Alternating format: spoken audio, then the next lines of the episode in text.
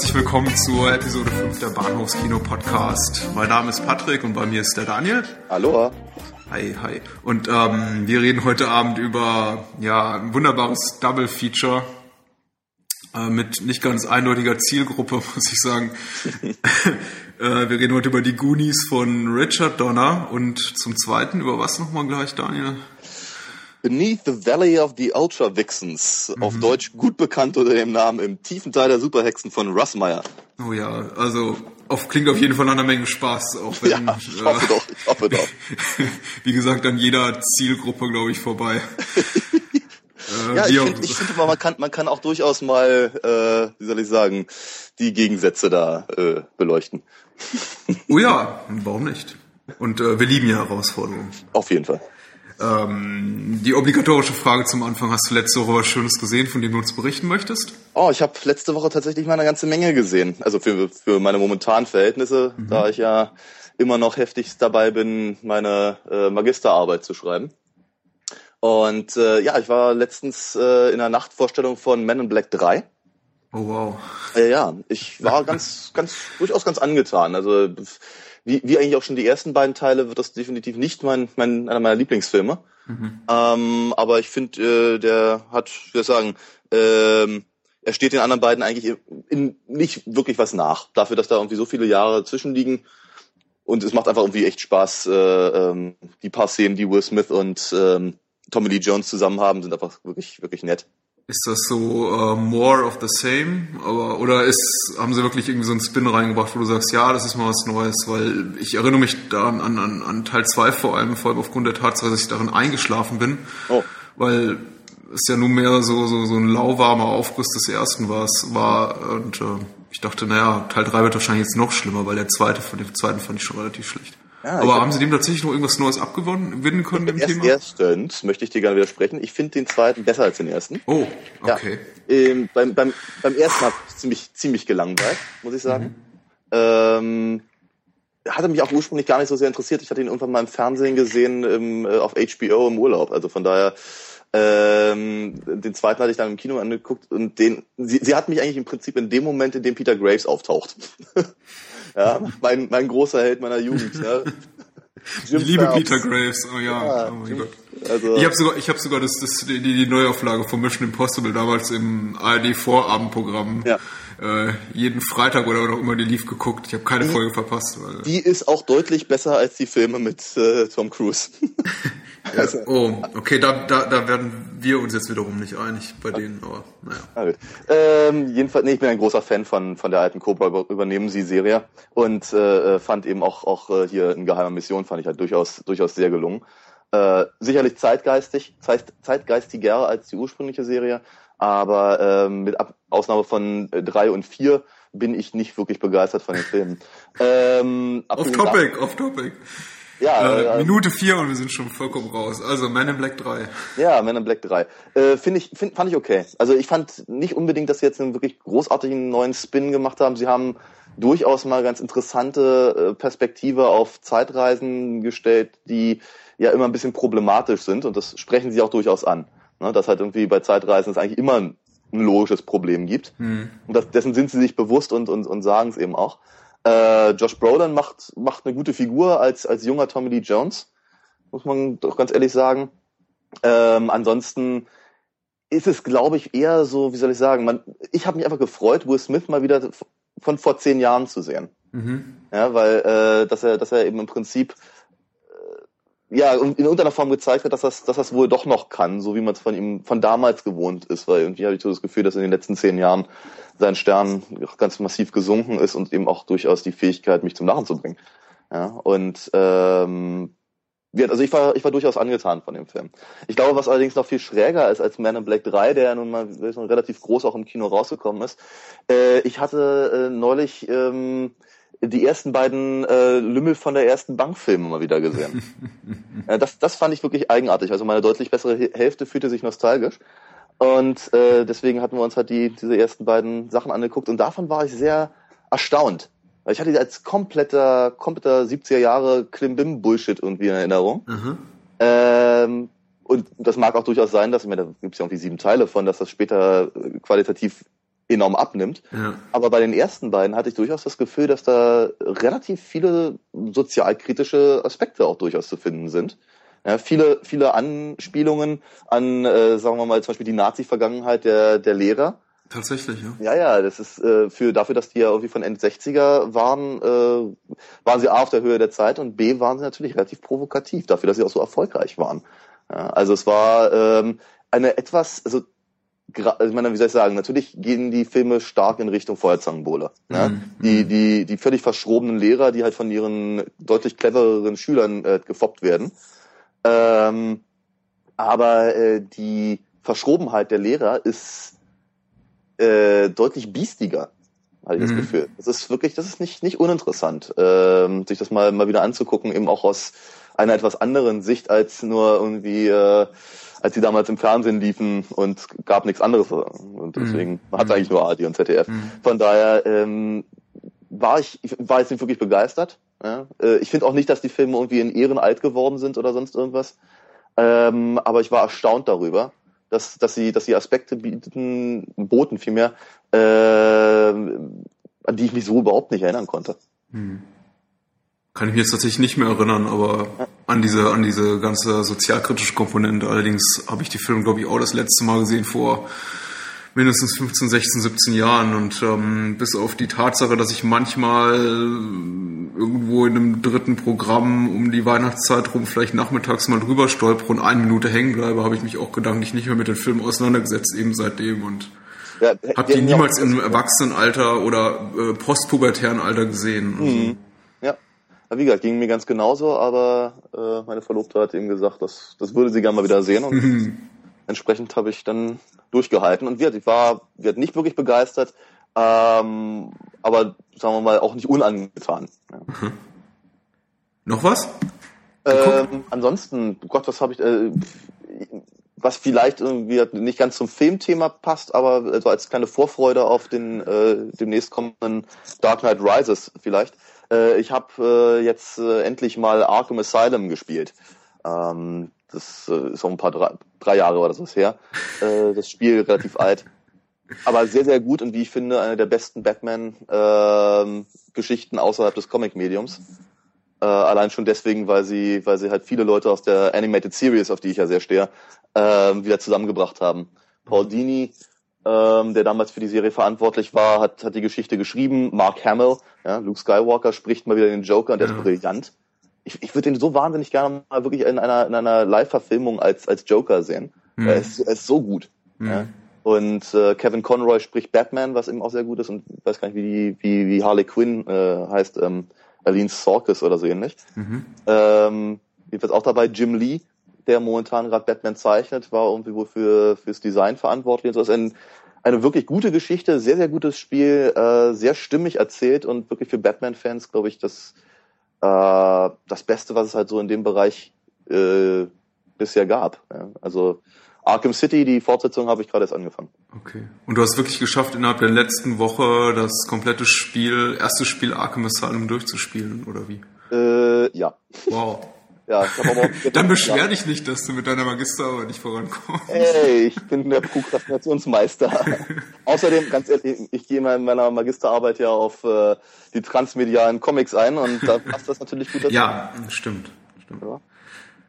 Also ich habe Arkham City auch noch zu Hause rumliegen. Ich habe Arkham Asylum nie gespielt. Arkham City nach einem relativ großen Hype, ich glaube Ende letzten Jahres, als es rauskam, im letzten Herbst oder frühen Winter, habe ich es mir dann auch zugelegt für die Xbox. Liegt weitgehend ungespielt neben der Xbox. Ich, nicht, dass es mich nicht gefesselt hat. Mhm. Äh, aber andere Dinge waren irgendwie wichtiger in dem Moment, wie, wie, wie es eben so oft ist. Und äh, ich, ich würde aber auch wirklich vorschlagen, Asylum zuerst zu spielen. Mhm. Ähm, da kommt man deutlich besser rein, auch gerade in die, in die Handlung, weil es ist halt nun mal eine Fortsetzung und sie benimmt sich auch so. Mhm. Ähm, und außerdem ist, der, ist das Spiel gerade wirklich für, für, für erstaunlich wenig Geld zu haben. Mhm. Äh, überlege ich mir. Jetzt habe ich noch eine Chance. Ja, genau. Aber In zwei, drei Monaten bekomme ich Nachwuchs, dann ja. wahrscheinlich nicht mehr. Für die nächsten 18 Jahre. Warum muss ich gerade an alte Reinhard May-Lieder denken? So. Hast du was gesehen? Ja, ähm, zwei Filme eigentlich nur zu lieben, möchte ich auch gar nicht so viel weiter ausführen. Zum einen, weil es ein Film ist, von dem ich glaube, er bietet eventuell nochmal Material für eine zukünftige Podcast und wir sollten ihn da vielleicht dann nochmal thematisieren. Das ist ähm, Masters of the Universe. Ah, ja, cool, ja. Mhm. Der Olle He-Man-Film oh, mit äh, den guten alten Dolph Lundgren, der der heftigst gefloppt ist und Frank Langella als Skeletor. Ja, ja, und ich ähm, und es ist nicht schwierig nachzuvollziehen, warum er gefloppt ist. Also ja. ähm, großes Kino ist anders, aber ähm, hat durchaus einen hohen Trash-Faktor, der das Ganze relativ amüsant macht. Also im, im Kontext. Entschuldigung. Ich sagte gerade, in meinem Kinderzimmer hing damals ein Poster aus der Cinema oder sowas oder wie der Kinozeitschrift, die es damals immer am, am, äh, an der Kasse gab. Ich, äh, ich, obgleich ich kein großer He-Man-Fan war, ähm, war natürlich auch damals sehr heiß drauf, in den Film zu gehen. Allerdings glaube ich zwei, drei Jährchen zu jung, weil der lief ab, der war ab zwölf Jahren und mhm. meine Eltern haben den Teufel getan und mich in diesen Film gehen lassen. Also in mhm. Bezug so auf, auf, auf US-amerikanisches Entertainment und vor allem ja. diese Zeichentrickserien und äh, ja. Spielzeug wie hier ähm, He-Man und äh, Transformers und ähm, ja, Joe. G.I. Joe waren sie dann noch sehr, hatten sie eine sehr kritische Haltung. Also in diesen Film hätte ich niemals reingedurft. Okay. Ähm, hab allerdings jetzt auch erst ungefähr 25 Jahre später zum ersten Mal das Bedürfnis verspürt, den Film zu gucken, aber auch nur, weil ich ihn bei, bei Amazon US gesehen habe für, ich glaube, 2,99 Dollar. Und okay. ich dachte, okay, den Spaß gar nicht mehr mal. Ja, ja. Des Weiteren habe ich geguckt Day of the Jackal, mhm. die alte Fred Zinnemann-Verfilmung mhm. von dem, von dem äh, Frederick Forsyth Sith ist, glaube ich, Roman. Mit Edward Fox, das Ding. Richtig. Mhm. Ähm, ich kannte bisher nur die äh, Bruce Willis, Richard Gere Version, die, glaube ich, auch offiziell gar nicht so heißen darf. Die heißt, glaube ich, nur The Jackal, weil es da irgendwie einen Rechtsstreit gab und äh, glaube jetzt so im Nachhinein jeder behauptet, eigentlich hat das mit dem Buch gar nichts zu tun, mhm. obwohl es natürlich die Grundidee klaut. Der Rest des Films ist aber Rest, der Rest des Films, also da sind die Filme aber sehr weitgehend verschieden und ja. Äh, ja äh, das, das Original möchte ich es mal nennen, ähm, sehr, sehr viel besser als mhm. äh, die Neuverfilmung mit Willis ja. und Gear. Wobei die auch unterhaltsam ist. Äh, nicht zuletzt, weil äh, Jack Black ein ja. sehr hartes Schicksal trifft und äh, ja, äh, ist ganz schön zu sehen. Ähm, äh, guter Film auf jeden Fall, hat mir gut gefallen. Und äh, für einen zweieinhalbstündigen Film muss ich mal sagen, in dem wenig, wenig passiert. Also mhm. äh, der so vom ganzen dramaturgischen Aufbau eher so an, an, an Gletscherschmelze erinnert. Mhm. Ähm, unheimlich kurzweilig. Also ich war mhm. überrascht danach, als ich auf die Uhr geguckt habe und habe gesehen, wow, ähm, 145 Minuten, nicht schlecht. Und mhm. äh, ich, man kennt ja den Ausgang des Films. Also mhm. mhm. jeder weiß, wie der Film endet, außer ähm, man, man, man macht den Tarantino und, und, und dreht die Weltgeschichte um. Ähm, ja, ja, ja. Aber so, so postmodern waren die Jungs und er damals noch nicht. Und äh, also dafür, dass man eigentlich, dafür, dass es ein Thriller mit äh, vorhersehbarem Ende ist, mhm. äh, in dem relativ wenig passiert, mhm.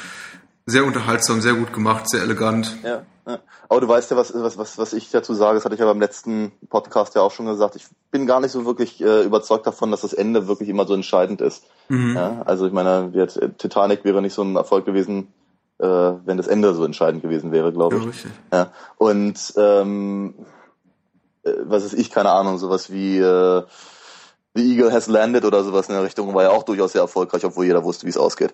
Mhm. ja. Also. ja, stimmt. Äh, eigentlich so ziemlich jeder Kriegsfilm, jeder Historienfilm. Mein ja. Gott. Ja. Ja, aber ja. so weit sind wir noch nicht, dass irgendjemand das als so als Argument äh, gegen einen Film vorbringt, dass er vorhersehbar ist. Ja, ja. Das ist ein schwieriges Argument einfach auch, ja. Mhm. Und, also genauso schwierig im Übrigen, wie ich finde, wie, wie, wie Adaptions, äh, äh also äh, Argumente, die, äh, wie, wie soll ich sagen, immer von so einem, von so einer merkwürdigen Form von Werktreue ausgehen. Das ist etwas, was mir überhaupt nicht einleuchtet. Mhm. Das, aber wir, dann, da, da kommen wir jetzt auch wieder gerade ein bisschen in das, in das Thema, das ich Ja, wieder so ein Thema für eine eigene Podcast. Ich notiere mir ja. das alles immer schön ja, nebenbei und denke mir, gut. wow, ähm, könnten wir eigentlich auch mal drüber reden. Du bist, du bist besser als so ich. Du bist da deutlich besser als ich. ich, ich, ich telefoniere nur und erzähle Quatsch. Also von daher. Naja, ich meine, ich glaube, das gibt Stoff für ungefähr für eine ganze Stunde, um einfach mal darüber zu reden. Ähm, welche welche äh, Filme gab es, die auf eben historischen Stoffen beruhten oder auf Romanen, wo ja. Änderungen vorgenommen wurden an der an der Quelle oder an der Realität mhm. und ähm, die vielleicht aufgrund dessen gerade besonders gelungen waren oder eben ja. besonders nicht gelungen waren, ja, ähm, könnte man durchaus mal thematisieren. Finde ich mhm. ganz spannend. Ähm, Wow, aber wie anspruchsvoll. Also heute sind wir ein bisschen weniger oh, anspruchsvoll und reden erstmal. Wenn, wenn, wir dann auch noch äh, Benjamin reinbringen und sein, sein, seine Thesen zur, zur äh, Geschichte und so. Huh, ha. Entschuldigung. Ja. Können wir auch mal machen. Ja. Aber, aber, aber heute erstmal ähm, Goonies und Titten. Ähm, ich freue mich drauf. Ja.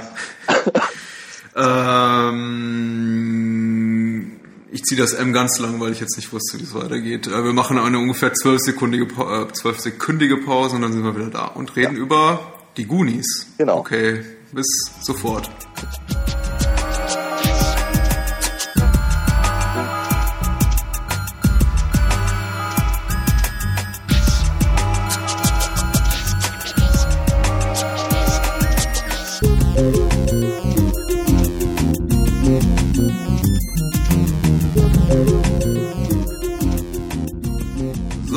Wir sind zurück mit den Goonies. Ein Richard Donner-Film von 1985. Thematisch ein kleiner Anschluss an unsere Podcast letzte Woche, die ja auch, glaube ich, schon mit The Lost Boys äh, Richard Donner als Produzenten vorweisen konnte und ähm, ja, ähm, einen derselben Stars hat, nämlich einen der Coreys, Corey Feldman.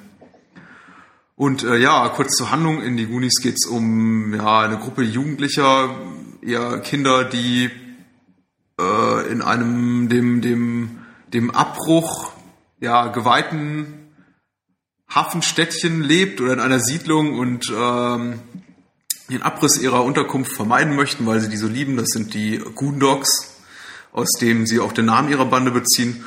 Und ja, äh, Jetzt habe ich die Handlung komplexer gemacht, als sie ist. Im Grunde geht es nur um eine Gruppe äh, Kinder und Jugendlicher, die ein tolles Piratenabenteuer erleben. So und wer ähm, über 20 ist und die Goonies nicht kennt, selber schuld, weil eigentlich stoppert man immer auf jeden Fall mal drüber, weil der Film läuft bis zum Erbrechen bei Kabel 1 und Sat 1 und Pro 7 und äh, gibt's für 3,50 in jeder, bei jedem Saturn und für einen Euro in jeder Videothek, also einfach angucken. Ist so ein, ist so ein ähm, Lieblingsfilm aus deiner Kindheit, ne, Daniel? Ja, auf jeden Fall. Ich war damals ein, ein, ein großer Fan. Also ähm, muss natürlich sagen, es, es hat mich rein zielgruppentechnisch genau angesprochen. Ja, ich meine, als der Film rauskam, war ich zehn. Ähm, ich habe meinen Bruder bekniet, zu seinem 18. Geburtstag äh, in diesen Film zu gehen. Ich glaube, seine Zielgruppe war es nicht so ganz. Aber wir sind irgendwie allesamt gemeinsam zu seinem Geburtstag halt äh, in die Goonies ge gestiefelt. Und äh, natürlich meine kind Kinder, die halt, wie du ganz richtig sagtest, ein Piratenabenteuer erleben, das ist einfach, das hat mich halt genau angesprochen. Dann überhaupt, ich meine, ich bin ein großer Fan des Abenteuergenres. Äh, prinzipiell dann die ganzen Fallen, die sie in den, in den, in den Höhlen unterhalb ihrer, ihres Städtchens halt äh, entdecken. Ja, diese, diese Piraten-Mystik. Äh, und dann werden sie noch verfolgt von, von äh, ja, wie soll ich sagen, mafiösen Kleinganoven und all das und ja, für damalige, also mit 80er Verhältnisse irgendwie coole Sprüche und äh, patente Kinder und all das. Ich meine, ich war auch durchaus äh, etwa zur selben Zeit, vielleicht ein paar Jahre früher, auch äh, sehr angetan von den Kalle Blomquist äh, Verfilmungen zum Beispiel, ja mhm. und so und das ist etwas, was mich halt wirklich sehr äh, sehr angesprochen. Ich hatte damals äh, relativ schnell, nachdem nachdem ich den Film gesehen hatte, mir das Filmbuch besorgt. Ja? Damals war es ja so, dass man, dass man ein paar Jahre warten musste, bis irgendwie so ein Film mal irgendwie auf ja, Video richtig. erscheint. Äh, und wenn man die Filme nacherleben wollte, gab es eigentlich nur drei Möglichkeiten. Entweder man, man konnte auf die Mad-Parodie äh, zurückgreifen. Oh! Ja. Ähm, und äh, oder man hatte das hm. Glück und die Sachen kamen als Hörspiel raus oder als Panini Sammelalbum, ja. Ähm, oder aber man wartete halt als äh, auf die äh, auf die auf die Videoveröffentlichung und dann gab es eben diese Möglichkeit der äh, der Bücher. Ja, da hatte ich eine Menge Kram von der Sorte. Ich habe Robocop auch gelesen zum Beispiel. Ja. Ähm, und äh, was ich ja damals so cool fand in dem Buch war, dass äh, viele Szenen, die letztendlich dann geschnitten waren, äh, da äh, halt Erwähnung fanden. Mhm. Ja, am Ende des Films zum Beispiel äh, äh, behauptet einer, sie hätten irgendwie einen großen Kraken unten äh, in, den, in den Höhen getroffen, was natürlich im Film nicht vorkommt. Mhm. Ja, und äh, ich fand das immer irgendwie, ich fand so merkwürdig, dass die Figur offenkundig übertreibt, obwohl es eigentlich nicht muss, weil die Abenteuer, die sie erlebt haben, sind schon, schon fantastisch genug.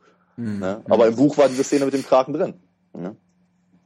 Ich habe damals auch viele Bücher gelesen und vor allem Matt Paudin, deswegen auch gerade so mein kleiner äh, Aufschrei des Entzückens, weil ich glaube, in dem Alter so von, von acht, zehn, zwölf, ja. äh, als ich langsam zum, zum Mad-Magazin gefunden habe, war das, ähm, hab, ich glaube, ich habe damals mehr, mehr Filme, auch, auch Klassiker vor allem kennengelernt über, über Matt, als ich das tatsächlich geguckt habe. Auf jeden Fall. Es war ein, eine, also Matt hat uns damals alle sehr, sehr geprägt. Ich war sehr, sehr begeistert, als äh, ein Englischprofessor von mir mal äh, aus meiner Lieblings-Matt-Parodie von Star Wars zitiert hat. Mhm. In einer Stunde. Ich fand es sehr, sehr komisch.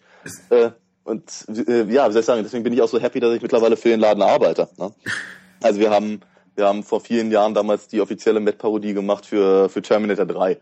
Obwohl wir den Film noch nicht gesehen hatten, was ich ziemlich cool fand. Wir haben es relativ genau getroffen. ja, das ist ziemlich gut. Ich habe, äh, ja, es ist, äh, ich, ich glaube, es ist heute schwierig, irgendwie immer nur zu vermitteln, dass das, äh, das Mad-Magazin damals irgendwie sehr, sehr, sehr cool war und irgendwie, ja. glaube ich, auch so, so im, im ganzen Popkultur, popkulturellen ja. Universum einen sehr, sehr hohen Stellenwert hat. Das ja. hat es heute einfach nicht mehr. Ich glaube, Nein. weder in Deutschland noch in den USA. Ja. Aber äh, damals noch so unter dem äh, Chefredakteur Herbert Feuerstein. Ja, ja, wobei das eine coole Sache. sehr wenig gemacht hat. Das ging alles mehr auf Astalosch äh, äh, zurück. Hm. Der immer, äh, der, der immer noch dafür arbeitet. Oh ja. Naja. Aber äh, es ist völlig richtig. Also jetzt, mein, mein Kollege und ich versuchen halt die, die, die Fahnen des alten Mad-Magazins immer noch hochzuhalten. Ähm, aber natürlich müssen wir uns auch den, den, den neuen Gegebenheiten da ein bisschen anpassen. Und äh, aber es ist halt immer immer cool, wenn man halt Sachen machen äh, kann, die halt relativ aktuell sind und eben auch gerade natürlich im Filmbereich. Also jetzt zum Beispiel demnächst äh, kommt die Ausgabe raus, in der wir äh, uns über äh, äh, hier The Dark Knight Rises und äh, Amazing Spider-Man lustig machen und versuchen halt äh, wieder ohne die Filme gesehen zu haben. Ja, natürlich, klar. Aber das das geht wieder, das geht relativ gut, ja. Da äh, wir uns ja ein kleines bisschen wir popkulturell auskennen äh, kann man eine ganze Menge draus machen und wir mhm. haben halt die, äh, wir haben halt versucht, äh, einen, einen jetzt im, im neuen kommenden äh, Heft einen Vergleich zu machen zwischen den Comics, äh, den ersten Verfilmungen und äh, jetzt den, den kommenden halt. Mhm. Und also wir, wir waren sehr angetan von unserem Beitrag. Mhm. Aber zurück Klar. zu den Goonies vielleicht, ja. Zurück zu den Goonies, ja. ja. Ähm, äh, hast du den Film eigentlich in den letzten Jahren nochmal geguckt oder ist es immer noch so eine, so eine verschwommene Kindheitserinnerung? Nee, ich habe ihn, ich hab ihn gesehen. Ähm, ich glaube, vor drei oder vier Jahren ähm, habe ich ihn ihm äh, meiner deutlich besseren Hälfte gezeigt, die ihn interessanterweise noch nicht kannte. Hm. Ähm, und ähm, es ist, es ist, es ist schwierig. Ich, ich muss ganz ehrlich sagen, der Film ist im Prinzip ein bisschen wie Lost Boys sehr zeitgeistig. Ja, äh, ich meine, wir hatten uns damals, damals war natürlich eine unglaubliche Welle geschlagen, das Ding. Ich meine, allein die Tatsache, dass Richard Donner ihn gedreht hat, Chris Columbus hat ihn geschrieben und Steven Spielberg hat ihn, hat ihn produziert. Mhm. Oder äh, zumindest irgendwie den, den Ansatz gegeben für die Geschichte. Und äh, ein Haufen von diesen Filmen kam zur etwa gleichen Zeit raus. Also so sehr, dass, dass, dass wir geflaxt haben, äh, der nächste Film würde heißen äh, Die Abenteuer des jungen äh, Indiana Holmes mhm. im äh, geheimen Tempel der Goonies. Mhm. Ja? Äh, wirklich, die Sachen äh, waren alle relativ ähnlich gestrickt. Ja, ja. Ähm, Gott, ich zehre heute noch davon. Ich meine, ich mache Abenteuer-Comics, ich meine, ganz ehrlich. Ja, aus, äh, aus, aus, aus, dieser, aus diesem Steven Spielberg Abenteuer-Universum, das stimmt schon. Das hat irgendwie so, also mit, mit Mitte der 80er konnte man dem eigentlich kommen, kommen. Und mhm. äh, die meisten Filme, die er produziert hat oder wo er irgendwie auch, glaube ich, mehr als nur so das Produzentenhändchen drin hatte, sondern glaube ich auch so vom ganzen, von der ganzen Inszenierung auch mal eingestiegen ist, haben sind, sind, sind durchaus gelungen. Also mir mhm. fallen da kaum Negativbeispiele an. Ich mhm. werde gleich noch ein, zwei Sachen bestimmt zu Goonies sagen, wo ja. du mir widersprechen wirst und sagen wirst, Quatsch, viel zu negativ. Aber weiß, weiß ich noch nicht, mal gucken. Aber die meisten Dinge, wo Spielberg seine Hand drin hatte, also Mitte der 80er, mhm. Zurück in die Zukunft, ja, äh, Gremlins, oh, ja. ähm, was gab's noch so? Poltergeist. Ja, ja. Stilistisch alle sehr ähnlich, aber alle gut bis sehr gut. Zurück in die Zukunft würde ich sogar sagen, ist. Äh, ja, einer meiner absoluten Lieblingsfilme. Ja. Einer, einer der Klassiker des 80er-Kinos, einer der zehn besten Filme auf jeden auf Fall. Jeden Fall. ja. Aber äh, ich muss natürlich auch trotzdem sagen, also ich, während ich halt ein, damals ein großer Goonies-Fan bin und der Film halt auch immer noch äh, heute Sachen halt bei mir anspricht, äh, sehe ich natürlich durchaus seine Problemchen. Ja?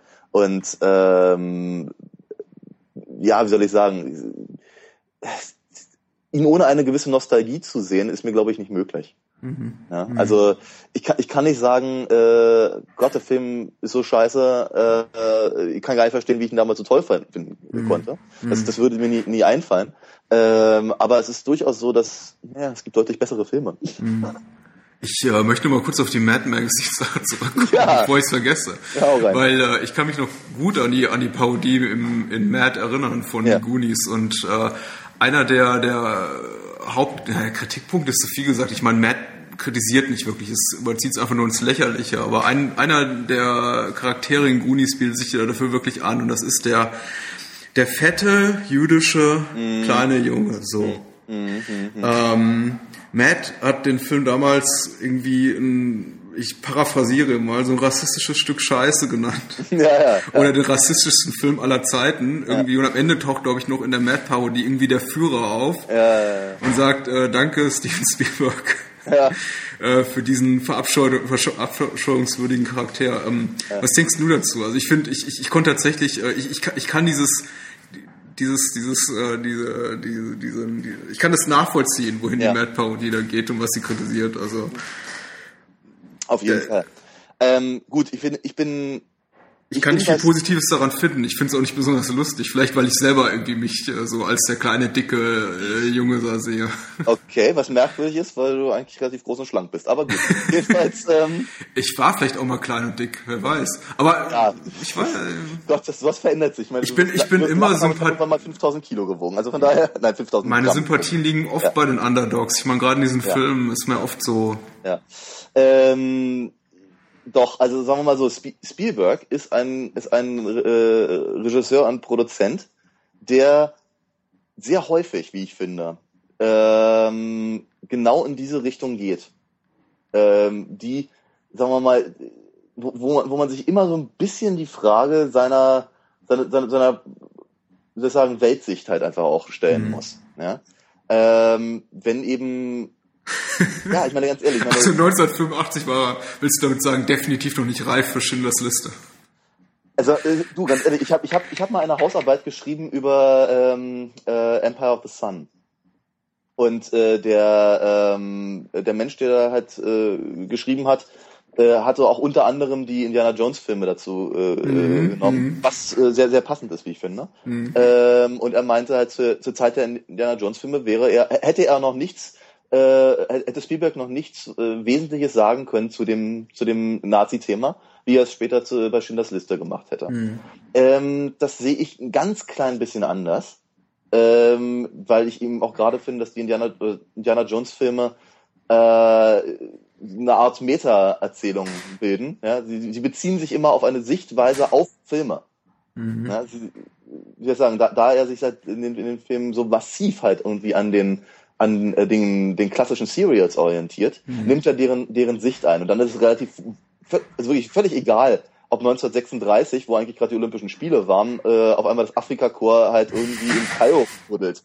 Ja, ich meine ganz ehrlich, das interessiert ihn nicht die Bohne, weil es damals die Serials nicht interessiert hat. Und bei den Goonies sehe ich es halt relativ ähnlich, um darauf kurz zurückzukommen. Mhm. Auch hier nimmt er natürlich wieder die, die sehr, sehr klassische Abenteuergeschichte wie man sie hundertfach gesehen hat im, äh, im, im 50-Pfennig-Kino, ja. Mhm. Ähm, und ich habe das Gefühl, er ist äh, Spielberg ist ein relativ unreflexiver äh, Regisseur. Das ist wirklich, das ist wirklich wahr. Also äh, ich, ich glaube durchaus, es gibt Filme, die ihm, die ihm am Herzen liegen. Da hat er, glaube ich, durchaus eine Meinung zu, die er auch vertreten möchte. Ja, das Liste Munich ist natürlich auch so ein Punkt. Ähm, aber ähm, er erscheint mir immer sehr unreflexiv, wenn er sich auf etwas bezieht, was er liebt. Mhm. Ja?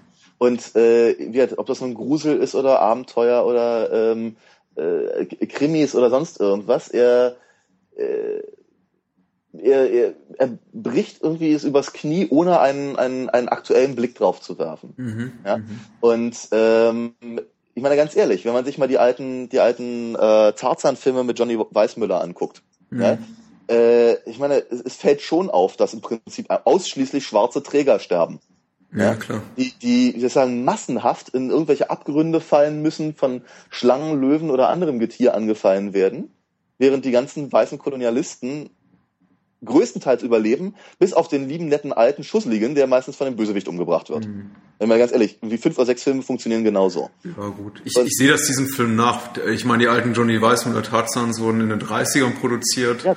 Ähm, Aber genau auf diese Sachen bezieht, auf, die, auf genau diese Sachen bezieht sich. Ja, äh, deswegen. Äh, Spielberg. Und deswegen sage ich, er ist, er ist unreflexiv äh, weil er eben sich darüber keine Gedanken macht, was das tatsächlich bedeutet. Deswegen ja? nehme ich einem Film wie äh, Indiana Jones und der Tempel des Todes auch ja. seinen ganzen Rassismus nicht so übel. Ja. Ganz ehrlich, ich kann, weil ich, ich, eben denke, okay, das ist jetzt auch, der Film ist auch äh, erzählt aus der Perspektive von mhm. Menschen, die eben, die eben auch zu dieser Zeit diese ganzen, weiß nicht, armen indischen Sklaven auch so wahrgenommen hätten, irgendwie ja, als, als, als leicht dümmliche, mhm. ähm, arme Opfer, weißt du nicht, die, die, die Reichen essen Affenhirn und die, die, die Armen werden, werden ja. in einem, einem ja, komischen Kult oder Gott geopfert. Also äh, ja, so lief das eben. Also so war eben damals die Welt. War, ein, war ein recht simples Weltbild, aber der mhm. Film spielt eben auch damals, keine Ahnung, 1942 und von daher ist es dann auch okay. Ja, ich, ja, warte mal, ich glaube, ich glaube, dass die Sache noch ein bisschen schwieriger ist als das. Ich glaube tatsächlich, dass, ich meine, der Film spielt, ich glaube, 38 oder 39. Mhm. Ähm, spielt ja nach dem ersten, äh, vor dem ersten tatsächlich, also spielt er ja? 37 okay, Okay, okay, da bist du äh, besser in der Indiana äh, Jonesologie belesen ja, als ich. Das, ne? das, mag sein. Aber du hast natürlich völlig recht zu sagen, dass die Sichtweise von 42 oder 43 oder sonst was ist. Vielleicht sogar von 53. Ja, wenn, wenn halt, als die Serials dann eben äh, zum Beispiel auch im Fernsehen liefen oder so. Ähm, aber genau das ist, das, das, das ist der Punkt, dass der, das ist, ist im Prinzip, also die, die 80er Jahre Indiana Jones Filme sind die Sicht auf eine Sichtweise aus den 50ern aus, auf äh, Situationen oder Filme aus den 30ern. Das ist völlig komplex tatsächlich. Und äh, damit wird halt tatsächlich, wird auch die, die, äh, die Bewertung sehr, sehr schwierig. Ähm, wenn man eben, äh, sagen wir mal, aktuelle, um nicht zu sagen postmoderne ähm, ähm, Sichtweisen darauf anwendet. Ja? Äh, interessant ist, finde ich persönlich nur, dass er sich zum, dass, dass sich Spielberg ja wohl offenkundig für die Darstellung der, wie du gerade sagtest, der Inder in, im, im zweiten Teil entschuldigt hat. Ja, aber äh, er hat auf George Lucas geschoben, was es, was es fast noch schlimmer macht. Oder so, ja, aber auf jeden, aber wie soll ich sagen, die die anderen historischen Unwahrheiten äh, interessieren ihn ehrlicherweise nicht die Bohne. Ja, ja. Aber im Übrigen, das ist auch einer der Punkte, warum ich mit dem Wir verlieren gerade alle unsere Zuhörer. Das okay, mach weiter. Ja, jedenfalls äh, wollte ich gerade sagen, dass es auch einer der Gründe ist, warum ich mit dem vierten Indiana Jones Film durchaus ganz zufrieden bin. Weil, weil ich, weil ich eben ihn, ihn ah. überhaupt, ich, ich sehe ihn überhaupt nicht als in irgendeiner Form äh, Realismus fern. Ja? Oder, ähm, oder, oder ich weiß nicht er, er ist sicherlich nicht der stärkste der Filme, um Gottes Willen. Ich finde den zweiten tatsächlich deutlich schlechter. Ähm, mm. Aber er ist wiederum, also genauso wie die anderen Filme auch, eine Sichtweise auf eine Sichtweise. Ja? Und in dem Fall halt der 50er. Ja? Und ganz ehrlich, äh, wenn die Leute sich immer darüber aufregen, dass Indiana Jones halt den, die Atombombe überlebt, indem er sich im Kühlschrank versteckt, dann denke ich, ganz ehrlich, er hätte eigentlich die Atombombe überleben müssen, indem er sich unter den Tisch versteckt. Weil mhm. zu dem Zeitpunkt waren diese Duck and Cover äh, ähm, äh, Warnhinweis-Filme ja groß im Kommen. Und ganz ehrlich, hätte der Film das aufgegriffen, wäre er meiner Meinung nach perfekt. Wo waren wir nochmal? Wir waren bei den Goonies und dem Abenteueraspekt, beziehungsweise. Ja, ist ja auch ein Kinderfilm. Wieso, wieso sind wir jetzt bei, bei Spielberg und dem ganzen Rassismus? Ich meine, auch eine interessante Diskussion. Ist alles notiert für, keine Ahnung, eine Bonus-Podcast, Folge 84 oder so. ähm, aber im Grunde, ja, wir reden immer nur über Kinderfilm. Äh, um, ach, ich muss es auch mit dem, ich muss das hier mit, wie heißt er, Chunk? Chunk, Chunk ja. hier noch zu Ende bringen. Ja. Ähm, Chunk, äh, ich sehe einfach, der, der, der Grund, warum es mich stört, ist, dass ich, äh, dass für mich der Grund nicht nachvollziehbar ist, warum Chunk irgendwie ein jüdischer Junge ist und er flucht, glaube ich, einmal jüdisch. Er sagt irgendwie, er muss zur, ähm, zu irgendeinem jüdischen Fest, ich weiß gar nicht, oder ja. äh, äh es wird auf jeden Fall immer wenn der Film mich so weit hatte, dass ich was vergessen hatte oder dem der Tatsache, dass er eben ein kleiner jüdischer Junge ist, keine Beachtung mehr schenkte, äh, hat er wieder irgendwas, ähm, hat er mich irgendwie wieder daran erinnert. Und äh, es, es, es bringt dem Film irgendwie nichts. Es macht ihn irgendwie nicht nicht nicht weniger humorvoll, nicht mehr nicht humorvoller als er ist oder. Hab das damals auch gar nicht verstanden. Muss ganz ehrlich sagen. Das, das ist ein Aspekt, der mir auch viele viele Jahre erst später aufgefallen ist. Mhm. Ähm, ich habe eher so den Eindruck, dass es irgendwie, soll ich sagen, die äh, die multikulturelle Zusammenstellung der der Goonies irgendwie unterstreichen soll. Ja. Ja, mit dem mit hier äh, äh Short dem, Round. Short Round im Prinzip, ja, genau. Äh, ich weiß gar nicht, wie er heißt in dem Film. Oh, ähm, hier, ähm, äh, ja. Ja. Genau. äh, Corey Feldman ist Mouth. Ja. Ähm, äh, ja. Gott, wie hieß er noch gleich? Machine. ich habe keine Ahnung. Ja. Ich weiß, ich weiß es nicht mehr. Data, Data, Data, ja. Quan. Ja.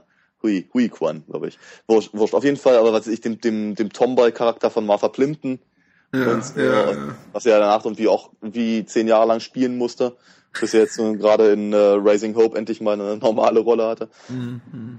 Naja, mehr oder weniger zumindest. Okay. Ähm, ich habe ich hab wirklich so das Gefühl, es soll halt irgendwie multikulturell sein. Ja. Ich weiß es nicht, aber äh, es hatte mich damals nicht gestört, weil ich es nicht verstanden habe. Mhm. Äh, heute sehe ich es ein bisschen anders. Ja. Also, äh, ich meine, es ist natürlich auch durchaus zu bemerken, dass er im Prinzip den, den Tag gerettet, ja, zusammen mit dem, mit dem überdimensioniert starken ja. Sloth, ja, und so. Also, das, ich gebe aber durchaus zu, dass die, dass diese Aspekte nicht schön sind. Mhm. Die mir den Film auch durchaus heute verleiden.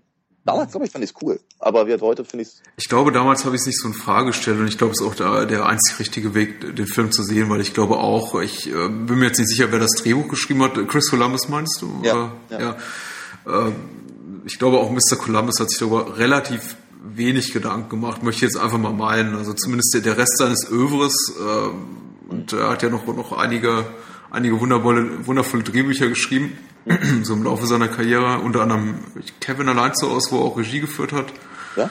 Äh, Miss Doubtfire und äh, Kevin sei von John Hughes. Ja, von John Hughes geschrieben, genau, der hat nur ja. Regie geführt. Ähm, Ebenfalls auch noch in, in, in Mrs. Doubtfire involviert und äh, ich glaube auch, auch Mrs. Doubtfire will nicht zu wirklich ernsthaften äh, Gender-Diskussionen anregen. Also Nein, aber ich, ich glaube, es wäre jetzt falsch zu sagen, äh, er hätte sich viel dabei gedacht. Ich nehme jetzt Nein, einfach mal an, er hat sehr wenig dabei gedacht, nur gedacht, okay, wir haben hier ähm, den blonden äh, US-amerikanischen Jungen, kaukasischen Jungen, äh, wir ja. brauchen hier noch einen kleinen jüdischen Jungen und irgendwie japanischen Jungen und mhm. irgendwie genau der, das, das, das Tomboy-Mädel, mhm. das, äh, das Cheerleader-Mädel mhm. Und ähm, mhm. und so weiter, den großen Bruder, den Footballspieler. Josh also, Brolin, ja. Josh Brolin, also Besetzung dazu einer Minute äh, ja. wirklich großartig. Also ja.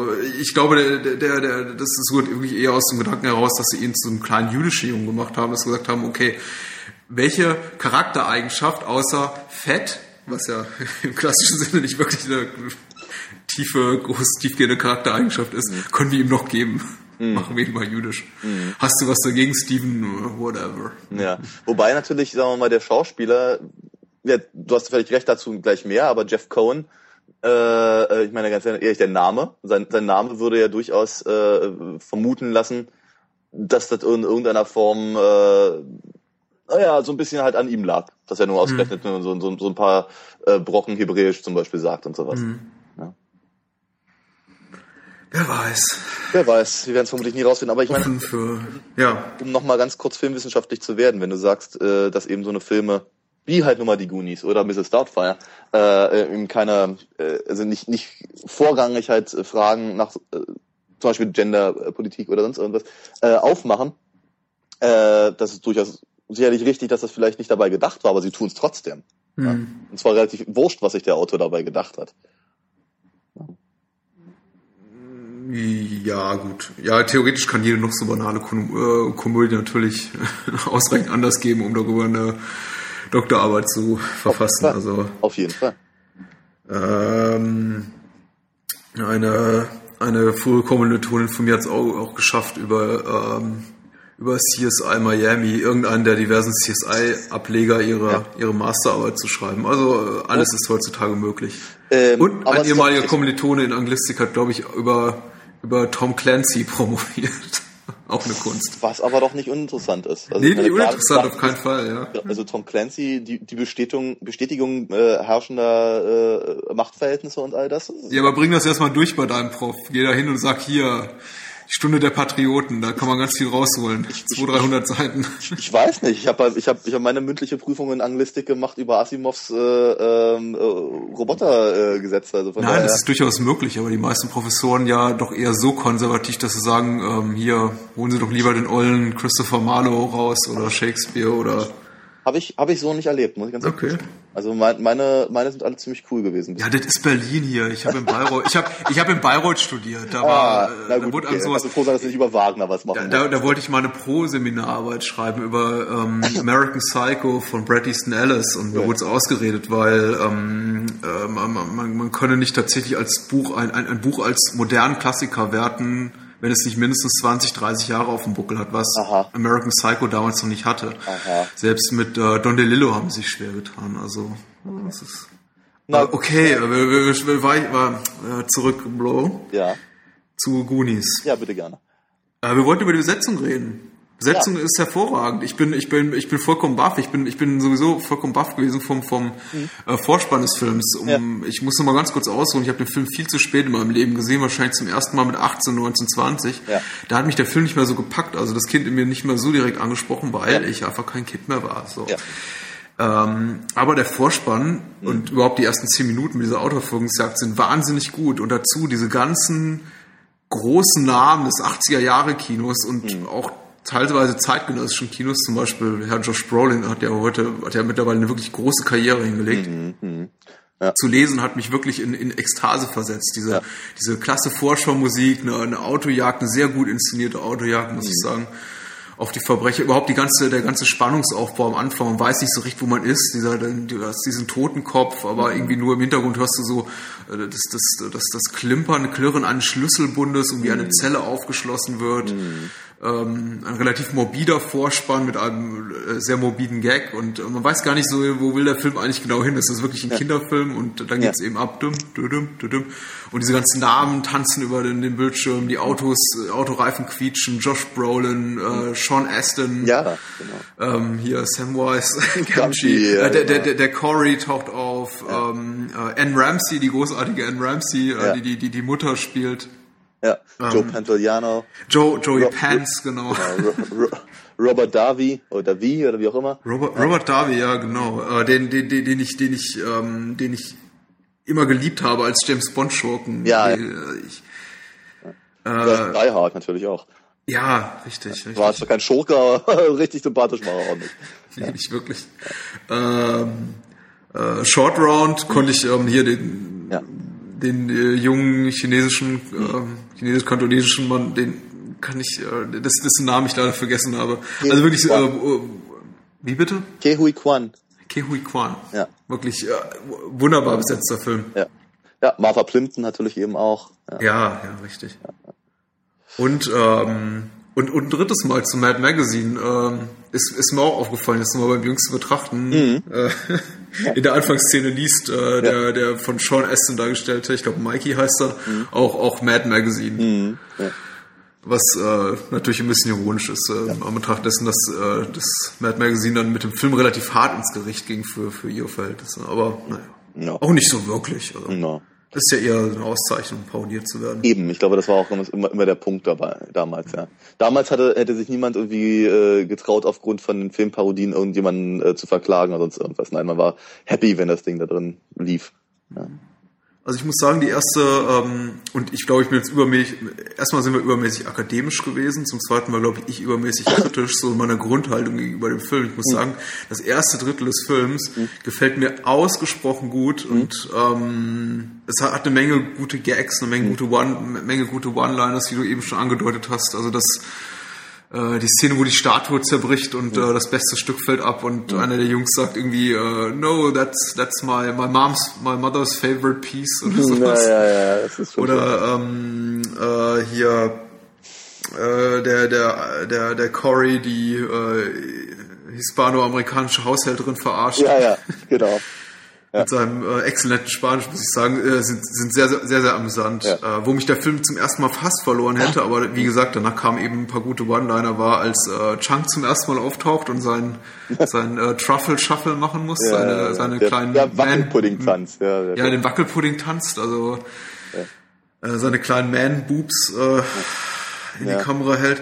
Der hat der Film mich fast verloren, aber wie gesagt, danach kamen ein paar lustige Szenen, wo, wo der Film mich dann, wo irgendwie so ein Bruch kam und mich der Film niemals wirklich so wieder ge- eingesogen hat, wie ich es mir gewünscht hätte, war, glaube ich, die Szene, als die Jungs auf die äh, nachdem die Jungs die, war die Szene, nachdem die Jungs die Schatzkarte entdeckt haben und ähm, es ist eine relativ offensichtlich zu Promo-Zwecken eingebaute Szene da im, im, im Film, wo der Bruder oder die Jungs äh, Cindy Lauper, das Cindy Lauper-Video angucken. Ja, wobei das, ich meine, das Video geht ja irgendwie acht oder neun Minuten lang. Ne? Und, Ja. es, und ist, sagen wir mal, da, da sie halt in, in, in der Höhle, Höhle rumkriecht und eben die Schauspieler auch au, alle auftauchen, Mhm. ist es schon sehr, sehr eng miteinander verflochten. Ne? Ja, auf jeden Fall. In dem Film ist es, glaube ich, auch eine alternative Version des Songs. Da kommt Ja. auch, glaube ich, die, die Textzeile äh, natürlich nicht vor. Ich glaube, Goonies are good enough oder Ja, ja, ja.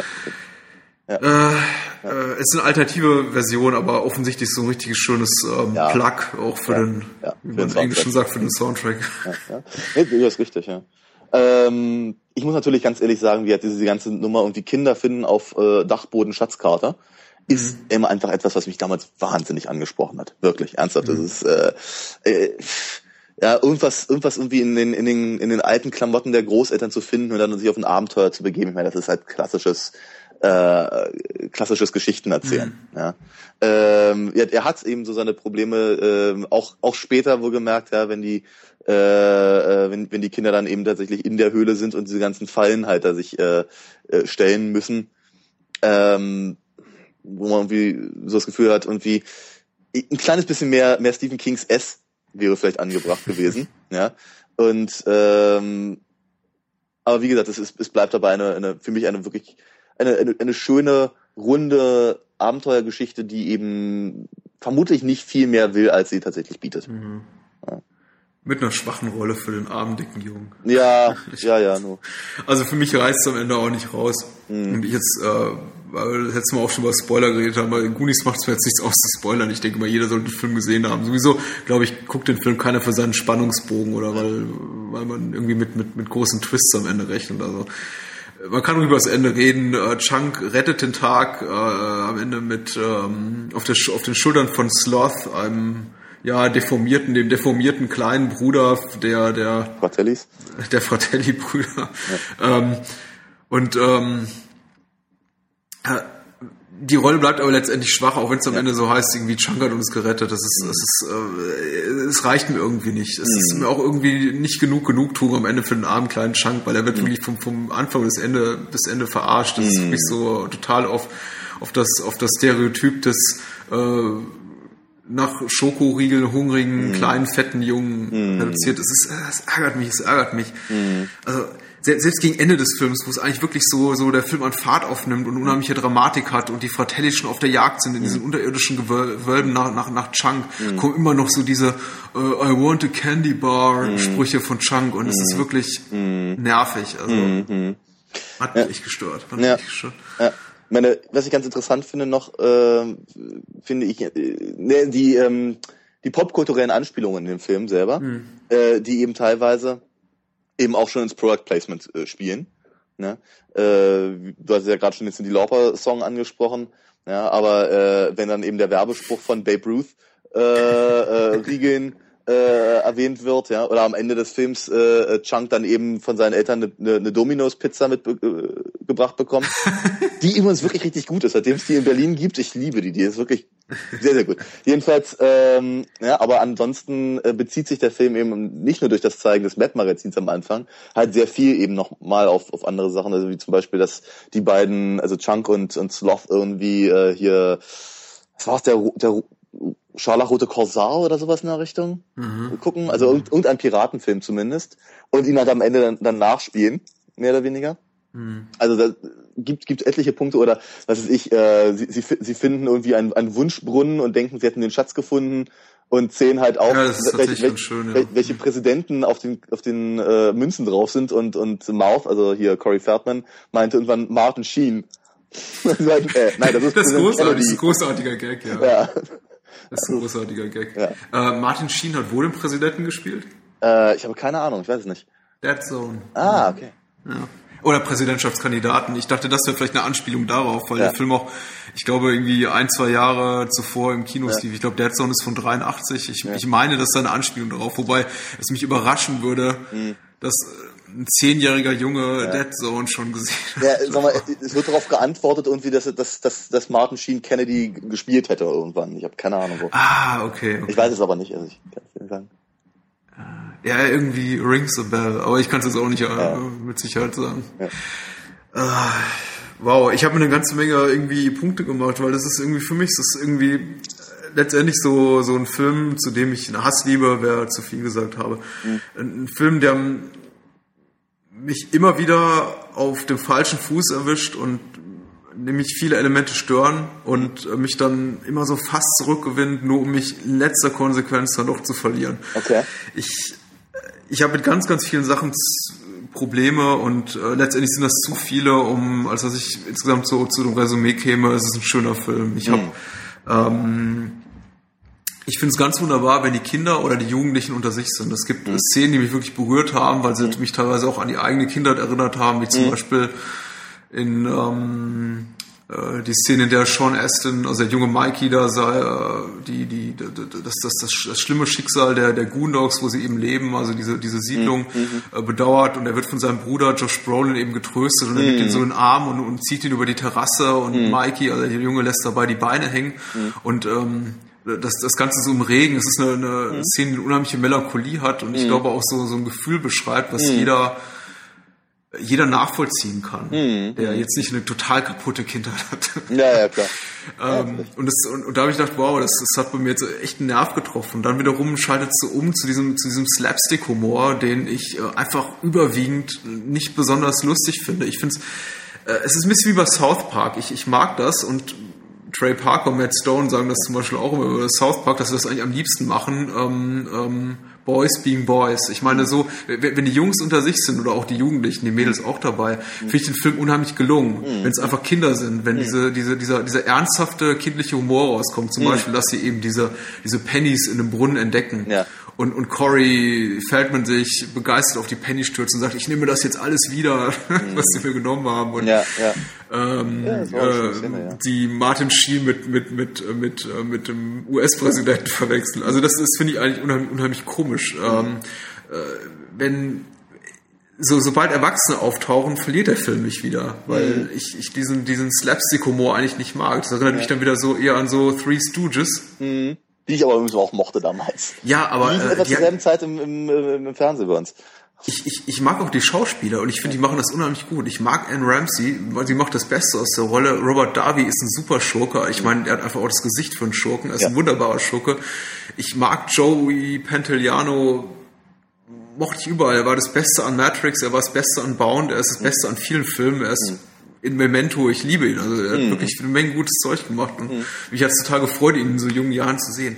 Aber es harmoniert einfach nicht für mich mit dem Kinderfilm da drin. Mich stört es, mich stört fast jegliche Szene, in der Erwachsene auftauchen. Ich habe mit dem Ende des Films ganz große Probleme, wo die Erwachsenen auftauchen, weil ich denke, es hat es wirklich nicht nötig. Ähm, die Erwachsenen sind durch die Bank Volltrottel, die ich nicht ernst nehmen kann und ähm, allein dafür da, überwiegend, um so ein bisschen Slapstick-Humor zu verbieten, äh, zu bieten.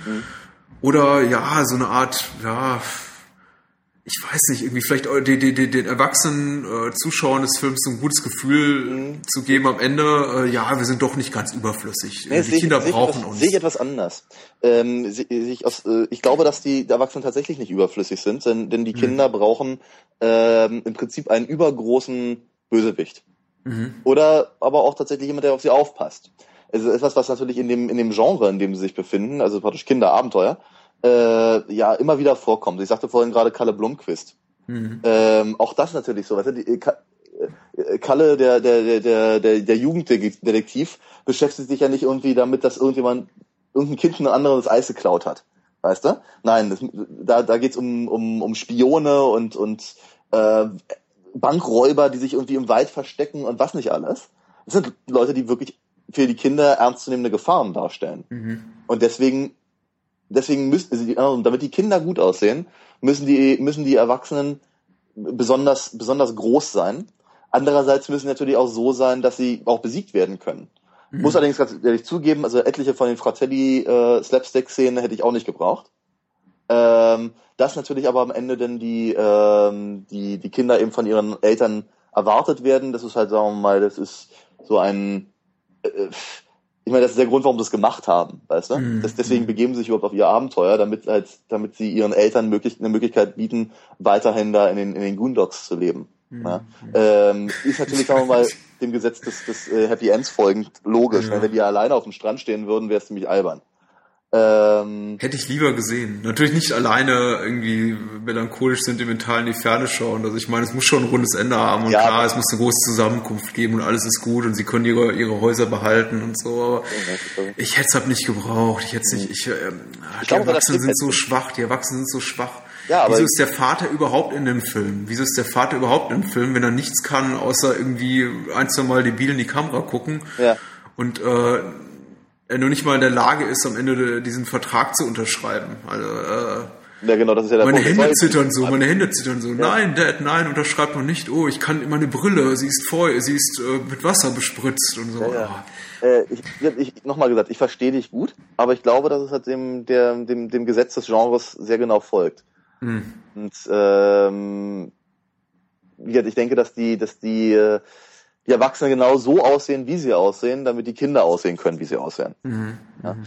Und ähm, im Prinzip ist es doch so, die, die, die Kinder haben durch ihr Abenteuer den Tag gerettet und eben die, die Goondocks, aber mhm. letztendlich nützt es nicht viel. Ne? Weil, weil, die, weil äh, der Vater eben weiterhin diesen Vertrag unterschreiben würde.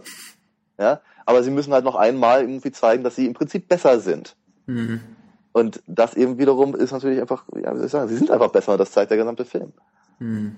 Und ich glaube, das ist, das ist die Rolle des, des, des, des Vaters. Andererseits ist er natürlich trotzdem der, der eben, sagen wir mal, in seine Kinder, also gerade natürlich Mikey, eben dieses, dieses Interesse an der, an der, an der Geschichte zum Beispiel, äh, ja, wie soll ich sagen, durch seine, durch seine Erziehung oder was auch immer halt, äh, hervorgerufen hat. Und all das. Mhm. Also, es ist natürlich schon wieder die, die, die, die Bestätigung dieser familiären Zelle, ja, aber ähm, ich denke, dass wir dem, dem, dem Genre folgt. Mhm. Ah, ich fühle ich fühle mich vom Ende für ein bisschen für dumm verkauft. Das ist irgendwie zu flach. Mhm. Es ist zu flach und der Film zeigt an, anderer, an anderen Stellen durchaus die Intelligenz, mhm. um das, das Lebensgefühl von Kindern und ja. jungen Jugendlichen eben in dem Alter auch wirklich äh, gut zu porträtieren, so wie ich es auch in Erinnerung habe aus meiner Kindheit. Und dann ist das Ende leider einfach so flach und ich verstehe durchaus die Funktion der Erwachsenen am Ende, aber es ist so dieses... Äh, ich, ich, habe ich hab mir den Spaß gemacht, einen Film der englischen Version anzugucken. Ja. Ich weiß nicht, ob, ob, ob das in der deutschen Version enthalten ist. Das ist offensichtlich so ein ADR, so ein Additional Dialogue Recording, wo sie das irgendwie einfach nochmal äh, drüber gelegt haben, einfach um den Gag nochmal zu unterstreichen. Ist, wenn zum Beispiel der ähm, die chinesischen Eltern von mhm. äh, Short Round hier, mhm. Data, ihn mhm. am, am äh, abholen und der mhm. Vater packt eben auch seine lustige Kameraerfindung aus mhm. und das geht in die Hose, mhm. sagt äh, Martha Plimpton, ähm, haha, look, look, he's just like his father. Mm. Und ich dachte, okay, mm, ja. Ähm, Deutschen auch drin, ja. Äh, haben wir kapiert. Ja. Äh, danke, aber, aber, aber danke für den Hinweis. Und mhm. ähm, ja, die, die, äh, die, die nicht minder dicken Eltern bringen dem dicken Sohn irgendwie Domino's Pizza mit. Mhm. So äh, auch nochmal so, ach, guck mal hier, wie lustig, der, der Junge ist genauso wie seine Eltern. Und mhm. ich ja, komisch eigentlich, dass die alle, komisch, dass eigentlich alles so ziemliche Klone sind ihrer Eltern und äh, der Sean Astin Charakter, also Mikey, so überhaupt nicht nach seinem äh, Luschenvater gerät. Naja, ist, was, was natürlich auch, sagen wir mal, von den Figuren, glaube ich, im Film etwas anders gesehen wird. Ne? Ja. Ich meine, Ma Mikey ist halt der schwächlichere von den beiden, ne? Josh Brolin, der permanent pumpt. Ja? Und äh, was eigentlich das sehr komisch ist, wenn er auf dem Kinderfahrrad fährt. Ähm, und ja, Sean Aston, der halt etwas, etwas äh, äh, äh, dünner geraten ist und an seinem Asthma leidet und sonst was. Oh, der wird dann am Ende auch noch das Asthma-Spray wegwirft. Also ja. ich weiß auch nicht. Ich meine, das ist so, das ist zum Beispiel so ein Moment, das ist wieder, ich glaube, wir hatten letzte, letzte Woche auch kurz, ich glaube, wir haben über, über die Jury von John Grisham oder diese, diesen Joel Shoemaker-Film, die Jury gesprochen. Das war auch so, da habe ich auch gesagt, das ist ein Moment, das Finale dieses Films, die Jury ist so, ein, so, äh, so, so eine Sequenz, die kann ich äh, emotional nachvollziehen, aber intellektuell nicht. Und das ja, war äh, ja. dieses Mikey wirft sein Asthma-Spray weg, war genau das gleiche. Das war so mhm. einerseits yeah, mhm. inhaltlich, aber dann ja. hey, warte. Ja, ich glaube, ich, ich glaube aber, du hast da einen ganz ich wichtigen Punkt alt. gesagt. Ich, ich bin zu alt. Ich glaube, der emotionale Aspekt ist da wichtiger als der intellektuelle. Okay, ähm, gehen wir zu Ross Meyer. Das wird uns hier alles zu lang. Wir haben Auf jetzt 40, 40 Minuten über Goonies geredet. Ich, äh, mich kriegt der Film nicht mehr, aber ich werde ihn sicher in 10, 5 Jahren nochmal rausholen. Spätestens, wenn mein Sohn mal das Alter hat, ja. äh, dass ich mit ihm gucken vielleicht, kann. Vielleicht siehst du ihn dann auch nochmal anders, ja. Äh, werde ich angucken mit ihm, auf ja, jeden Fall. Viel Spaß. Und äh, in ein paar Sekunden reden wir über Russ Myers im tiefen Teil der Superhexen. Wie passend. Bis gleich.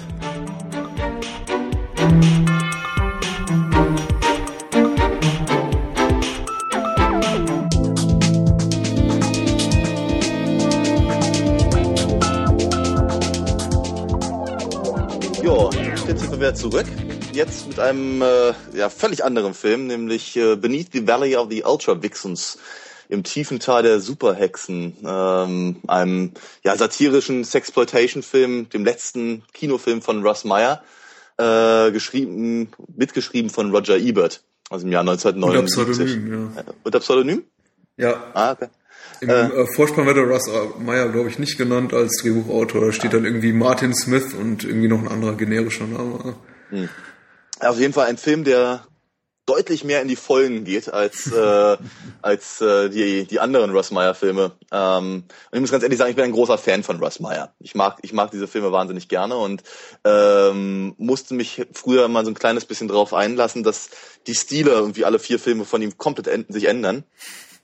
Ähm, und das hier nun gerade äh, der Film der letzten Phase. Ne? Und ähm, er ist deutlich expliziter als als als viele von den anderen, die er gemacht hat. Ab wäre vielleicht noch einer von denen, die etwa in die gleiche Kerbe schlagen. Ähm, Story ist relativ schnell erzählt. Ähm, in der im Smalltown USA, einer typischen Kleinstadt, wie man, wie uns der äh, Erzähler äh, informiert, ähm, hat Lamar äh, ein Problem mit seiner äh, mit seiner Frau Livonia, die permanent von ihm Sex möchte. Er selber hat da nicht so wahnsinnig viel Interesse dran und wenn dann äh, eigentlich nur hintenrum. Ähm, sie hat nur wieder damit ein Problem, schläft sich durch die Gegend und versucht aber gleichzeitig irgendwie ihren Mann dazu zu bringen, doch endlich mal normalen Sex mit ihr zu haben. Was dazu führt, dass er halt irgendwie von, von Hinz zu Kunst geht in der Stadt, auch permanent Sex hat, natürlich allesamt mit typischen Russ Meyer Frauen, also enorme Brüste. Mhm. Ähm, letztendlich äh, findet er seine, seine seiner, seiner Errettung in einem, in einem religiösen Radiosender und äh, kann es dann halt allen anderen Männerfiguren in dem Film zeigen und endlich seiner Frau besorgen. Äh, das ist so ganz grob Geschichte, aber letztendlich ist die, glaube ich, glaube ich, äh, sie ist, sie ist nicht wirklich wesentlich. Ähm, nein, nicht wirklich. Nein, es ist, es geht. Also muss eher danach, man muss eher danach suchen nach der Story. Ja, ich habe mir gerade viel Mühe gegeben und das, das abgehackte Sprechen ist, sagen wir mal, ist, ist Tim programmatisch einfach, weil es ist wirklich schwer, da eine Story zu finden. Es sind halt aneinandergereihte Szenen, äh, die letztendlich nur dazu da sind, um im Prinzip die Kleinstädte äh, zu parodieren, Männerängste in irgendeiner Form halt auf, aufs Korn zu nehmen und ähm, ja, irgendwie eine Möglichkeit, äh, Russ Meyer zu geben, halt irgendwie großbusige Frauen irgendwie einzusetzen. Mhm. Muss allerdings auch trotzdem ganz ehrlich sagen, ich glaube, es ist mein Lieblingsfilm von ihm. Mhm, mh. Wow. Äh, wo fange ich an? Wo fange ja. ich an? Wo fange ich an? Irgendwo. Ich habe, ähm, ich glaube, das ist auch so ein, so ein Satz, der wird mich durch äh, noch viele, viele Folgen unserer Podcasts begleiten, ist der Satz, ich habe diesen Film ja. spät abends bei RTL entdeckt. Ich auch. Ich auch. Ja, ich meine, ich, ich, ich und ich war älter als du. ich habe ich, Ja, ich mache mir im Vorfeld immer ein paar Notizen unserer Podcast und äh, habe mir schon wieder notiert, hm, damals doch bei RTL geguckt, so mhm. war es doch. Und mir dann auch vielleicht mal überlegt, was lief da einfach damals alles noch oder lief schon hartes Zeug. Also ja. da fiel mir gleich auch noch ein, äh, äh die Nacht der reitenden Leichen. Oh, ich ja. glaube, ein Film, der der heute in den, in, in den dunkelsten Ecken der Bibliothek, falls man den überhaupt nur irgendwo kriegt, ver, ver, vergraben ist. Aber er ist so cool und er, ist, er könnte richtig gruselig sein. Wenn man den mal remaken würde, das ja. viel Spaß machen, glaube ich. Also im Teilfinale der Superhexen ist, ist, ist, ist grenzwertig auf jeden Fall. Also ja. für einen Softcore-Film, für Softcore-Erotik ist es auf jeden Fall grenzwertig. Also man sieht schon einiges mehr als so in einem durchschnittlichen ja. Schulmädchenreport oder ja. auf äh, irgendwie äh, Graf, wie heißt es, äh, Graf Porno bläst zum Zapfenstreich. Ja, genau. Ähm, man sieht auch deutlich mehr als in ja. allen anderen Russ Meyer Filmen. Und ich glaube, ja, Ab hast du erwähnt, Ab ist, äh, ist, ist ähnlich explizit, aber ich glaube, er erreicht auch nicht ganz dieses nee. Level. Ja. Wow, ähm, auf jeden Fall ein echter Autorenfilm. Also mhm. der Vorspann verrät einem schon, ich glaube, uh, written, photographed, edited and directed by Russ Meyer. Also ja. äh, Respekt. Und äh, sagen, so hat er all die Jahre vorher auch schon gearbeitet. Ne? Irgendwie mm, zu fahren, seine, seine kleine Handkamera rausholen und einfach drauf los. Mm. Es ist auf jeden Fall eine Liebeserklärung an die Art Film, wie er sie eigentlich schon immer gemacht hat. Ich meine, er ist viel konfuser als seine alten Filme, muss man sagen, aber ja, ja, ja. Äh, es ist eine Liebeserklärung an das Genre, an seine Schauspielerin, ja, teilweise auch Bett, Bettpartnerin. also. Ja, klar. Ja. Äh, und er ist ein nicht im Mindesten weniger innovativ als seine früheren mhm. Sachen. Ne? Also wenn, wenn er äh, wirklich merkwürdige Perspektiven wählt, äh, durch, im Prinzip durch die Matratze durchkleben zum Beispiel, äh, das ist wirklich, das ist, da kann, da kann sich so einige, also können sich manche Leute eine Scheibe von abschneiden. Das ist richtig, ich fand es auch unheimlich gut, ja. Äh, bevor es dann ungefähr zum 8., 10. oder 15. Mal wiederholt ja. wurde und sich so ein bisschen. Ja, klar. Ja, ja. durchaus richtig. Ja, aber ich meine, äh, die meisten Leute sagen ja, wenn, wenn, wenn sie Ross Meyer sagen, sagen sie auch gleichzeitig Faster Pussycat mhm. Kill Kill. Äh, ein Film, den ich auch sehr mag von ihm, aber er ist natürlich eine völlig andere Sparte. Ja? Also Faster Pussycat ist kein Sexfilm, ja? er ist überhaupt nicht komisch. Ähm, er ist eigentlich eher, wie soll ich sagen, das ist ein klassischer Exploitation-Film mit ja, aber er ist, er ist eben sehr, sehr zeitgeistig. Ja. Er, äh, er, er geht ganz genau auf diese, auf die Filme ein, die halt zu dem Zeitpunkt in, in, in, in den äh, Autokinos liefen. Mhm. Und so, und äh, das Einzige, was ihn halt zum Russ Meyer-Film macht, sind einmal Perspektiven und zum anderen halt die Tatsache, wie er, wie er seine, seine Hauptdarstellerin mhm. besetzt hat. Ja, und äh, in äh, Beneath the Valley of the Ultra Vixens äh, geht er halt einen deutlichen Schritt weiter. Ähm, er zeigt halt einfach, er zeigt Dinge, die vorher bestenfalls angedeutet waren. Ähm, und er, ich, ich habe das, das Gefühl, dass er sich damit auch viel, viel mehr mit seiner eigenen, äh, seinem eigenen Werk, aber auch mit der, mit der Szene auseinandersetzt. Mhm. Ja, dass er da eben ähm, viel die Frage danach stellt, eben was, äh, was treibt das Publikum an? Mhm. Ja, äh, was, was, was, was geht in Männern in einer komplett veränderten Welt mhm. vor? Ne? In einer Welt, in der eben tatsächlich Russ Meyer Filme ja schon sehr etabliert sind. Ja? Also wenn man sich eben nochmal Faster Pussycat anguckt, äh, wenn im Prinzip die Männer ausschließlich irgendwie Wimps mhm. sind, ne? die von den starken Frauen halt rumgeschubst werden. Selbst der Typ, der im Prinzip sehr, sehr männlich ist mit den dicken Muskeln und all das, wird halt, kann sich so ein bisschen gegen das, das, das Auto wehren, aber wird letztendlich doch überfahren, ja, von der starken Frau. Äh, das sind natürlich einfach so Sachen, mit denen, also Probleme, mit denen sich Lamar mhm. trägt. Ja, Lamar ist eine Figur, die äh, im Prinzip eigentlich überhaupt nicht in seine Welt passt. Mhm. Er ist äh, ganz, ist komplett überfordert davon, was man von ihm als Mann erwartet, habe ich das Gefühl. Er, er, er, er, in der ersten Szene im Prinzip, nachdem der, der, der Erzähler seinen, seinen, seinen, seinen Sülz da irgendwie abgegeben hat, ähm, äh, sieht man Lamar, wie er halt äh, äh, die Buchhaltung macht. Und seine, seine, seine Frau Livonia, gespielt von Kitten Natividad, äh, will halt dringend was von ihm und fängt an, ihn irgendwie, irgendwie heiß zu machen. Äh, was er, was er ignoriert im Prinzip. Ja, weil offenkundig ist seine, seine Rolle als Mann anders festgelegt. Er, er ist dafür da, dass eben die, die, äh, die, das Haushaltsbuch stimmt. Ja? Ich, hab, ich, hatte so, ich, ich hatte so eine Erinnerung, dass er irgendwie eine Abendschule besucht oder eine Fernschule, eine, eine Fernuni oder, oder irgendwie für, okay. für einen Abschluss Auch? lernt. Aber er, er spielt, spielt im Grunde keine Rolle. Das ist auf jeden Fall ein vergleichsweise ein, ein unsexy Thema, um sich damit zu beschäftigen. Also. Auf jeden, auf jeden Fall. Ja, und wenn, wenn, wenn er dann übermannt wird quasi, und zwar ganz buchstäblich, wie es ja bei, bei Russ Meyer durchaus auch äh, öfter mal der Fall ist, ja, dann, ähm, dann macht er etwas, was seine Frau von mhm. ihm nicht will. Ja? Ähm, was eben seine Rolle als, äh, als guter Mann, guter Ehemann und, und eben auch äh, spezienartig ähm, ihn immer wieder in Frage mhm. stellt. Das heißt, diese, diese Figur ist durch all diese merkwürdigen Sexabenteuer, die er da, da besteht, permanent auf der Suche nach dem, was ihn, was was von ihm erwartet wird, was ihn eigentlich ausmacht. Ja. Und äh, damit knüpft natürlich der Film eben sehr, sehr stark wieder an, an alte Themen an von, von Russ Meyer, zeigt sie halt nur expliziter und führt meiner Meinung nach damit eben dem Publikum auch, äh, ja, wie soll ich sagen, ein bisschen was mhm. vor. Ähm, eben die, die, die Sehgewohnheiten haben sich halt stark geändert Ende der 70er. Ähm, und die Frage, die sich dabei halt einfach stellt, ist, ähm, was macht eigentlich noch an? Mhm. Zum Beispiel. Ne? Die Frage finde ich interessant. Ich meine, findest du den Film in irgendeiner Form erotisch? Fandest du den Film mal erotisch, als du vielleicht jünger ja, warst?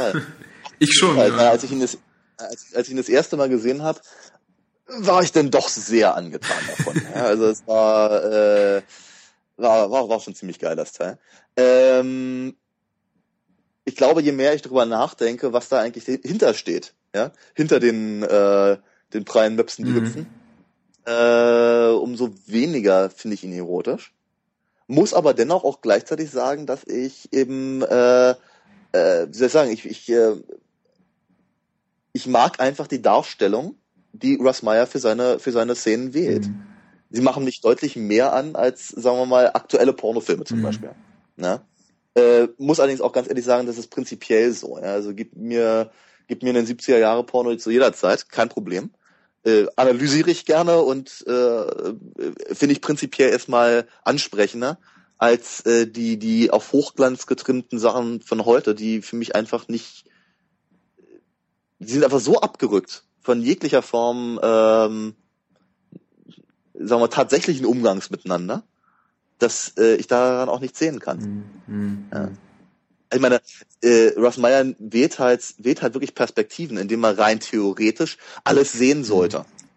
Das tut's aber nicht, weil, naja, verdammt nochmal, Sex sieht so mhm. nicht aus. Also es ist, ja? ich, ich, ich, finde, ich finde aus heutiger Perspektive ist es eigentlich so ein Film ohne, ohne Zielgruppe. Und ich frage mich wirklich, ähm, also zu dem damaligen Zeitpunkt äh, kann ich mir ich kann mir schon gut nachvollziehen, warum zum damaligen Zeitpunkt es wirklich dann für Russ Meyer hieß so äh, Schottenlicht, ich kriege keinen Film mehr finanziert, ich weiß nicht, wie ich das noch toppen soll, weil, ähm, mhm. weil eben Ende der 70er wirklich alles, alles frei verfügbar war. Ich meine, es war noch eine Zeit, da liefen äh, ähm, pornografische Filme in, in Kinos, also man konnte irgendwie, naja gut, es waren nicht immer die besten Kinos, es waren dann irgendwie die Kinos in der 42nd Street in New York, wo die ganzen Nutten rumstanden, ja, ja. oder die von dir erwähnten ja, Bahnhofskinos in Deutschland. Ja.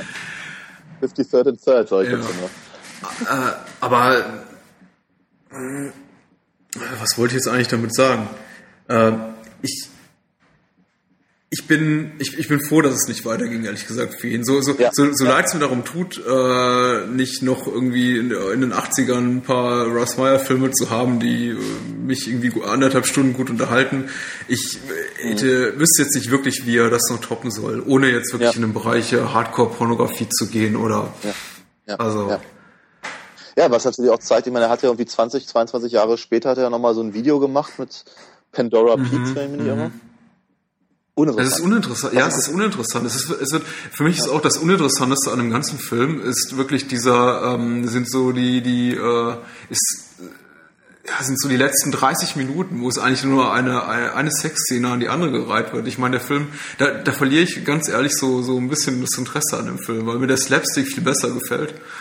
Und äh, die Charaktere mir besser gefallen und ich äh, ein unheimliches äh, Amüsement ziehe aus den tumpen ja. Redneck-Heinis da auf dem, ja. auf dem Schrottplatz ja. und äh, oh, den, Äh, der der immer äh, sexhungrigen Gattin, die sich da vernachlässigt fühlt. Also es hat für mich einen unheimlichen Humor oder diesen, ja, äh, nicht zu vergessen, der Altnazi.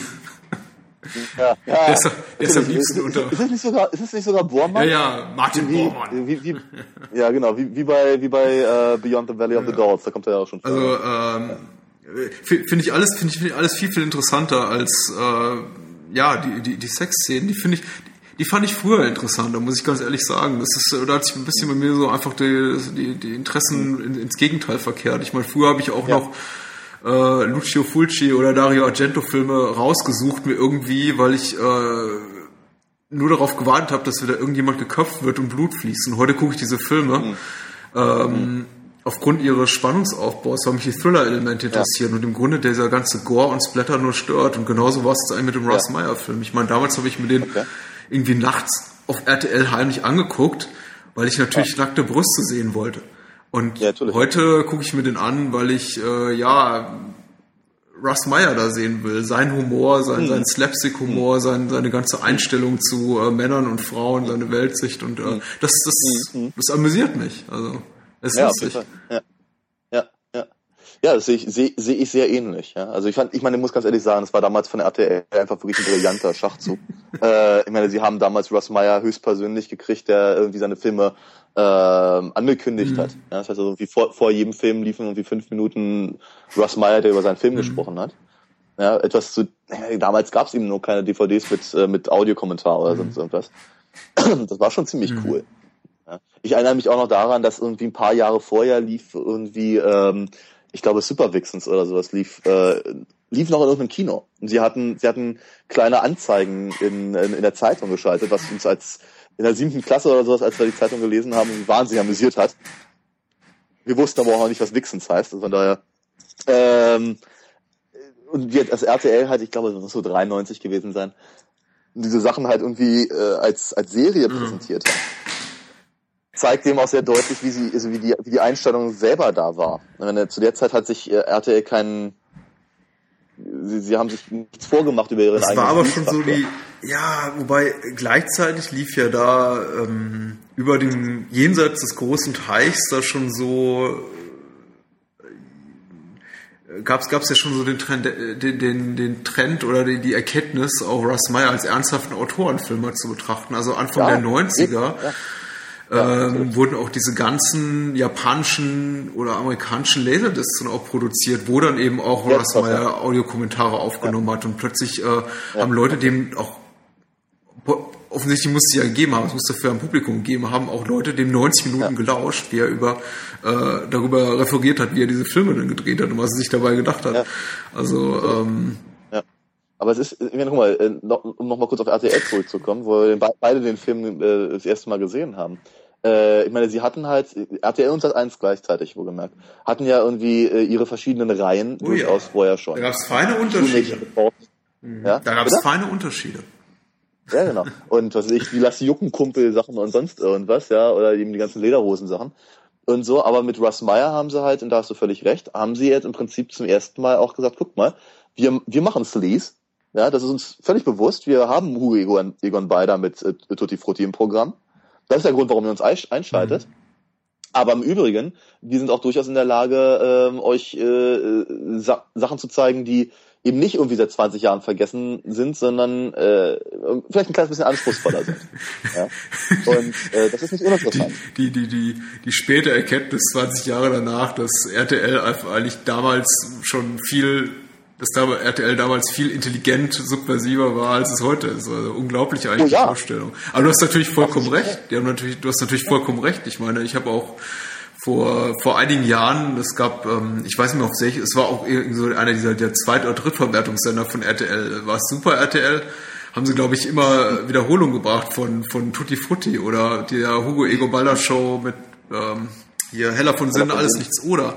Und äh, ich habe mich unglaublich amüsiert und dachte, mein Gott, das wäre heute ja. einfach gar nicht mehr möglich. Und der nee. Typ, Herr Balder, ist ja, ist ja ein intelligenter Mensch. Der weiß ja genau, was ja, ja. er da tut. Der macht das ja nicht, Auf weil er es irgendwie so toll findet. Äh, ja, Äh, weiß nicht. Äh, eine Torte ins ja, genau. Oder, oder, eine B-Promi eine Torte ins Gesicht zu schmeißen. Ja. Ja, klar. Ähm, nein, aber deswegen, ich fand, ich fand eben damals das, das, das Programm der Privaten auch ehrlicher. Mhm. Ja, also wenn ich mir heute das angucke, sind sie im Prinzip genauso sleazig wie damals, aber sie verstecken es hinter, hinter, ich weiß nicht, ja, Hypes ja. oder sonst Popkultur, nennst wie du es willst. Ja, aber ganz ehrlich, also sowas wie, wie die, wie diese ganzen Casting-Shows finde ich um einiges fragwürdiger als eben jeden 70er Jahre Sexploitation-Film, mhm. den sie damals mhm. gebracht haben. Auf jeden Fall. Ja, ist ehrlicher, weil es halt eben äh, ja, so ein soziales Bewusstsein vortäuscht oder so eine, ja, so, so, so ein Mitgefühl, was einfach nicht da ist, weil eben Leute ausgebeutet ja. werden. Weil, naja. Okay, nochmal noch mal weg von der Medienkritik zurück zu, ja. zurück zu den Superhexen. Ja, wo ist denn da der Unterschied? Ja, es ist, es ist kein großer, aber er ist da. Äh, und sei es nur der, dass wirklich äh, Russ Meyer einfach qualitativ Russ Meyer Filme und auch, auch, auch die Schwächsten von ihm immer qualitativ noch so weit darüber erhaben sind, ja. über dem, was, was, was RTL und die anderen Privat uns mhm. heute so als Unterhaltung hinschmeißen, oh ja. ist der Wahnsinn. Ähm, was wollte ich noch sagen? Ach ja, zu dem Slapstick. Ich, ich, ich finde ihn unheimlich lustig. Ich weiß noch nicht, ich habe ich, ich glaube, ich habe ihn damals einfach nicht begriffen. Ich habe es damals einfach nicht begriffen. Mhm. Ich habe heute und ich habe den Film lange nicht gesehen, einfach Sachen zum ersten Mal so wahrgenommen und dachte, ha, da ist ja tatsächlich sowas drin wie, wie äh, so ein so, so sozialkritisches Statement, so, so, so ein Bewusstsein, mhm. dass ich dem Film eigentlich damals gar nicht zugetraut habe. Damals wollte ich einfach mhm. nur, ich glaube, ist es, ist es, äh, ist es Uschi Digard oder Anne-Marie, mhm. ich weiß gar nicht mehr, wer es ist, äh, in, in diesem gehäkelten Einteiler sehen. Der immer, der immer noch heiß ist, also der gehäkelte Einteiler ja, ist. Auf jeden Fall, er funktioniert. er erfüllt seinen Zweck. Aber mittlerweile sehe ich eben auch diesen ganzen, äh, ja, mehr oder weniger subversiven Humor, der mich unheimlich anspricht. Zum Beispiel äh, hm. einfach in all dem, was der, was der Erzähler da die ganze Zeit berichtet, da über, über Smalltown. USA, das ja wirklich ein, ein, ein, ein Örtlein zu sein scheint, das aus ungefähr acht bis zehn, vielleicht zwölf Einwohnern besteht, in dem eigentlich aber unglaublich viel passier zu passieren scheint. Ja. Ja. Ähm, äh, äh, Bubbling Melting Pot. Also ähm, ja. Ähm, ja. mit einer mit einer schwarzen Minderheit von einer Person. Also ja. genau. Ähm, und äh, indem es auch überrascht, dass eigentlich die Leute sich offensichtlich ganz oft zum ersten Mal über den Weg zu laufen scheinen, weil äh, eigentlich mhm. müssten sich ja eigentlich, eigentlich müssten sich ja alle kennen. Also trotzdem mhm. scheinen sich viele zum allerersten Mal zu begegnen. Finde ich, finde ich eigentlich auch ganz interessant. Äh, der Film schmeißt eigentlich so jede, jede Logik oder jede klassische Erzählstruktur eigentlich aus dem Fenster. Deswegen umso, umso ja. bewundernswerter. Also mein, mein großes Kompliment an, an dich, dass du es irgendwie gerade geschafft hast, noch sowas wie, wie, eine, wie eine Handlung zu skizzieren in ein, zwei Minuten. Ja, das, es, es fiel mir auch ein bisschen schwer, ja. Ich, ich habe auch insofern große Probleme mit dem Film, als dass ich versucht habe, mir so logisch aufeinander aufbauende Notizen zu machen zur Handlung, zur okay. Entwicklung der Charaktere oder was weiß ich. Und okay. es, hat, es hat einfach überhaupt nicht funktioniert. Ich habe hier überwiegend stehen auf meinem äh, kleinen Zettelchen What the fuck, ähm, nicht politisch korrekt. Livonia verführt äh, 14-Jährigen. Ähm, ja, ja. ja. Oder der, der, der schwule Zahnarzt auch nicht. Nee, nee, überhaupt nicht, überhaupt nicht. Uh, get out of my closet. Sehr schön. Ja, ja ist wundervoll, ja. Ähm, was ich nicht ganz nachvollziehen konnte, da der, der Humor geht so ein bisschen in mir verloren, ist, äh, warum bluten alle verschiedenfarbig? Ist das auch... Äh, äh, naja, ich glaube, es hat so ein bisschen was, es, ist, äh, es zeigt so ein bisschen die, ähm, die Einstellung der Figuren, beziehungsweise der, deren, deren Charakter. Mhm. Ja? Also der eine, äh, der, der, der Feigling zum Beispiel, blutet mhm. gelb. Ja? Und ähm, das ist dann ein ein Feigling nennt man ja auch Yellow mhm. Belly. Zum Beispiel, weißt du? Und naja, der Schwule blutet rosa, mhm. meine Güte. Ähm, der, ich glaube, der Einzige, der, Lamar, der rot blutet, ist Lamar selber, ne? Ja. ich fand, ähm, ich, ja, ich, ich weiß nicht, ich mag den Film. Ich mag den Film einfach. Es ist, es ist äh, schwierig, schwierig, zu beschreiben. Es gibt weder wirklich interessante Charaktere, noch gibt es so eine Story, die auch nur einigermaßen Sinn ergibt. Es ist wirklich hauptsächlich äh, Sex und Slapstick-Humor. Der Film ist ja. teilweise in seiner Inszenierung unheimlich unbeholfen, auch weil er mhm. immer wieder dieselben Einstellungen verbrät. Nochmals und nochmals ähm, würden viele Einstellungen nicht irgendwie doppelt und dreifach und teilweise zehnfach gezeigt, wäre der Film sicher zehn Minuten mhm. kürzer. Auch der, mhm. ähm, auch der Erzähler, also der griechische Chor, die, ja. ähm, der, der alte Mann da, Trucker, der uns so erzählt, was in Smalltown USA passiert, wiederholt immer wieder dieselben Phrasen. Also mhm. schwierig für mich so in einzusetzen zu umschreiben, worin genau der, der, der Reiz dieses Films liegt. Also wie, wie, wie man jemanden, der den Film eben nicht kennt oder Russ Meyer Filme allgemein nicht kennt, davon überzeugen kann, diesen Film zu gucken. Also. Es ist vermutlich nicht der erste, den die Leute ja, sehen sollten, würde ich denken. Also ich meine, vermutlich ist der ist ein Einstieg in Russ Meyers Welt immer noch gut mit Förster Pussycat. Mhm. Ähm, während die anderen aber eben, ja, wie soll ich sagen, andere Dinge bieten. Mhm. Ähm, ich bin auch nicht der Meinung, dass es der letzte ist, den man von ihm sehen sollte, wenn man versucht, sie in Reihenfolge zu gucken oder sonst irgendwas. Mhm. Äh, irgendwo, irgendwo was dazwischen, um halt, um, glaube ich, auch da äh, festzustellen, wo es hinging, wo es herkommt, was möglich ist und was ihn, was ihn irgendwie äh, all die Jahre äh, angetrieben hat mhm. und so. Ich fand allerdings äh, um um die äh, um deine Problematik mit der Geschichte. Das ist meine äh, wirkliche Problematik. Also ich finde es okay. interessant, ich, ich, dass ja offensichtlich oder hm, sag du erst mal. Ja, ich wollte eigentlich nur mal ganz kurz äh, einen einen Kommentator auf der IMDb zitieren. Äh, Vaudeville Jones sagt nämlich über den Film, It's as if Russ Meyer said, okay, let's get this straight. This is a sex comedy. Now let's get down to, get down to the sex and comedy. ja, und ich habe so das Gefühl, ja, in gewisser Weise stimmt das auch durchaus. Aber äh, es ist ja durchaus so, und da finde ich es dann wieder so ein bisschen, ja, da werde ich dann noch wieder irgendwie so ein bisschen zum, zum, ja, zum kritischen Nörgler. Russ Meyer ja. versucht relativ spät im Film oder so ungefähr zur Halbzeit des Films tatsächlich wieder sowas wie eine Handlung zu etablieren. Gerade in dem Moment, wo ich so oder meinen Frieden innerlich damit geschlossen mhm. hatte, dass es einfach keinen nachvollziehbaren Plot gibt, äh, kommen eben diese ganzen, diese ganzen Story-Elemente, wo Lemar auf dem Heimweg im, im Stripclub hält und da tanzt dann ja. seine Frau Livonia unter dem Pseudonym äh, Lola Langusta. ja, in, in, in, einem, in einer Verkleidung, die Clark Kent äh, äh ihre gereichen ja, würde. Er ja. hat ja nur Raumtemperatur-IQ, also von daher ja, ist da, damit ist zu erklären, dass er sie nicht erkennt. Und dann und er dann wirklich glaube ich, so für, für, für einen Zeitraum von, von 10, 15 Minuten ernsthaft versucht, wieder sowas wie, wie einen normalen Plot aufzubauen. Ja, ähm, ja. Den er aber dann eigentlich relativ lange vor Schluss, also so vor dem finalen Akt, äh, wieder, wieder fallen lässt, mhm. wo es eigentlich nur so darum mhm. geht, äh, oh, ähm, da haben jetzt Lamar so halb bekehrt und äh, mhm. äh, müssen jetzt ihn einfach noch so in zwei, drei ähm, äh, längere, umfangreichere Sexszenen schubsen, um, um das ganze Ding zu einem ja. guten Ende zu bringen. Ähm, mhm. äh, hätte es gebraucht? Ich, ich weiß es nicht. Es ist schon ein bisschen, schon ein bisschen Handlung zu haben. Vielleicht ist, vielleicht ist es ganz schön. Ja. Vielleicht ist es ganz nett. Ja, also ähm, ich ich weiß, ich weiß es gerade gar nicht so genau. Mhm. Ähm, nee, machen ja. wir weiter. okay. Ja, das ist äh, schwierig. Also, das ist wirklich ein ganz, ganz schwieriger Punkt, weil du prinzipiell recht hast. Ne? Äh, es hätte es einfach überhaupt nicht gebraucht. Das ist relativ absurd und eigentlich auch nicht wirklich äh, äh, förderlich, mhm. alles in einem. Ja.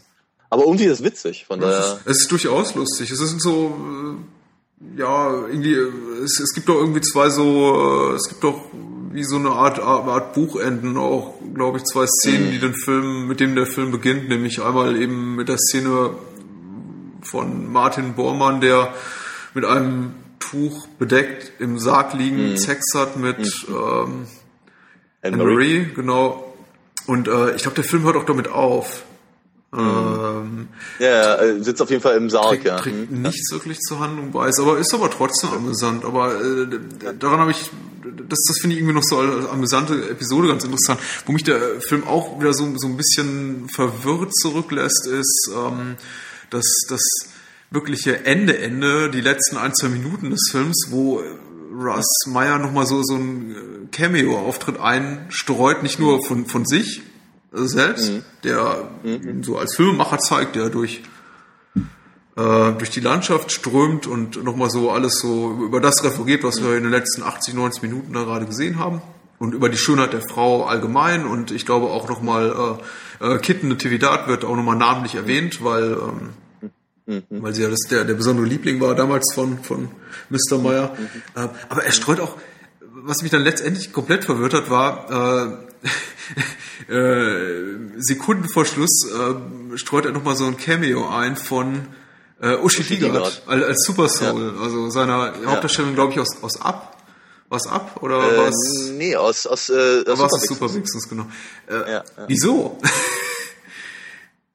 Nein, nein, äh, ich, ich, vielleicht, vielleicht, vielleicht stört sich auch deswegen, weil ich es so unglaublich bedauerlich finde, weil, weil Uschi Digard ähm, die, die, diese ja. wunderschöne, sehr körperlich sehr, sehr gesegnete junge Frau mhm. ist, von der ich von diesem jungen Talent hätte ich gerne noch etwas mehr gesehen, aber er, er, er schenkt ihr nicht mehr als wirklich äh, ein, ein, ein Close-up und eine, eine Totale, ja. wo sie eben vorn übergebeugt von dem äh, 14-jährigen äh, Jungling vernascht ja. wird. ja, ja, ja. Ähm, warum? Ich meine, vielleicht war, war das auch noch so ein paar äh, Filmschnipsel über Überbleibsel vom Dreh von ja. von von Superwixens, wer weiß. So. Möglich möglich. Also ich habe so das Gefühl, dass da, der Film ist ja sowieso, also hier ähm, im tiefen Teil der Superhexen ist ja sowieso sehr äh, aneinandergereiht. Ja? Szenen, die sozusagen, also wenn, wenn der Erzähler nicht sich ein bisschen Mühe geben würde, äh, überhaupt keinen Zusammenhang hätten, mhm. vermutlich. Ja, einfach nur immer die gleichen Gesichter, die halt irgendwie miteinander was äh, anfangen. Aber ähm, äh, prinzipiell brauchst halt irgendwie den Erzähler, um sie in eine logische Konse äh, na, Sequenz mhm. zu bringen ich habe so das Gefühl, dass, ähm, dass er äh, bei dem Film schon etwas angefangen hat, was er später versuchte und nie beendete. Mhm. Ja, weil dieses äh, ominöse äh, Epos, ja, The Breasts of Russ Meyer, was dann später als Buch rausgekommen ist, ähm, sollte ja wohl, glaube ich, sehr ähnlich aussehen. Ich hatte mal Szenen daraus gesehen, die überhaupt keinen Sinn ergaben. Er wollte von seinem Leben äh, erzählen, und äh, ging eben auch darauf ein, dass er ja als, äh, als Kriegsberichterstatter im Zweiten Weltkrieg in Deutschland irgendwie war. Und aus irgendeinem merkwürdigen Grund sah man ihn da äh, in einem, in einem Militärjeep als alten Mann mit Kit Natividad an seiner Seite und sie fuhren irgendwie durch, durch irgendein Schlachtfeld. Und dann sprangen sie raus und sie fingen an zu filmen und irgendwie ging es dann in eine ganz merkwürdige andere Richtung weiter. Äh, ich, habe so das Gefühl, es war alles sehr, also äh, erstaunlich, erstaunlich Arthouse mhm. für, für, für einen Film dieser Art. Ja. Und ich glaube, das hat er halt schon in den, in den Superhexen mhm. angefangen. Ach ja. Also ich, ich, ähm, ich, ich fand's gut. Ich fand's gut. Ich find's auch gut, dass wir darüber geredet haben. Ich bin, äh, mich lässt der Film mit so einer leichten, leichten äh, Melancholie zurück, weil ich, weil ich, weil ich oh, ja. schade finde, äh, dass, dass Russ Meyer danach nie mehr eine Chance hatte, noch einen Film zu machen. Andererseits, wie bereits erwähnt, vielleicht auch gut, denn ich meine, wo soll es jetzt noch hingehen?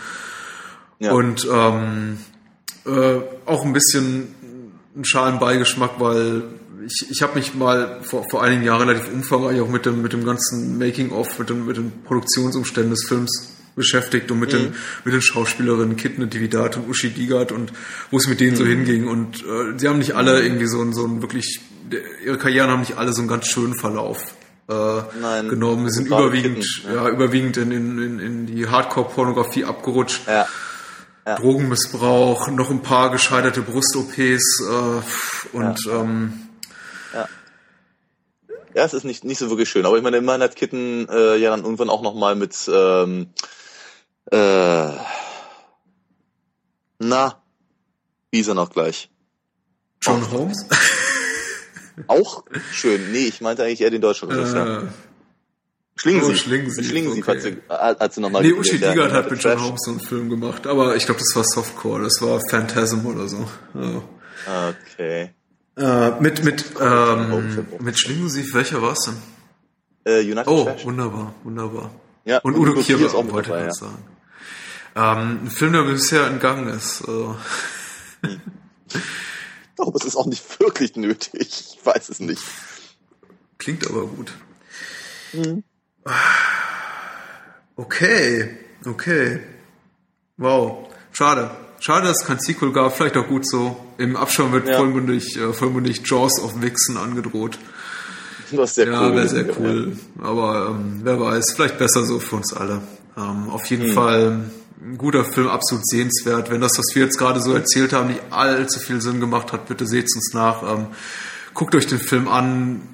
Ihr werdet danach irgendwie, weiß ich nicht, äh, ähm, viel, viel buschige, buschige Gemächter irgendwie im Kopf haben, ein dickes Penis-Close-up, ähm, oh ja. äh, einen schwarzen Socken und ja. ähm, noch so einige andere Bilder, die euch äh, nicht so schnell aus dem Kopf gehen, aber ähm, lohnt sich auf jeden Fall. Das, Also das Hirn implodiert Mhm. ein bisschen, ja. gute Sache, gute Sache.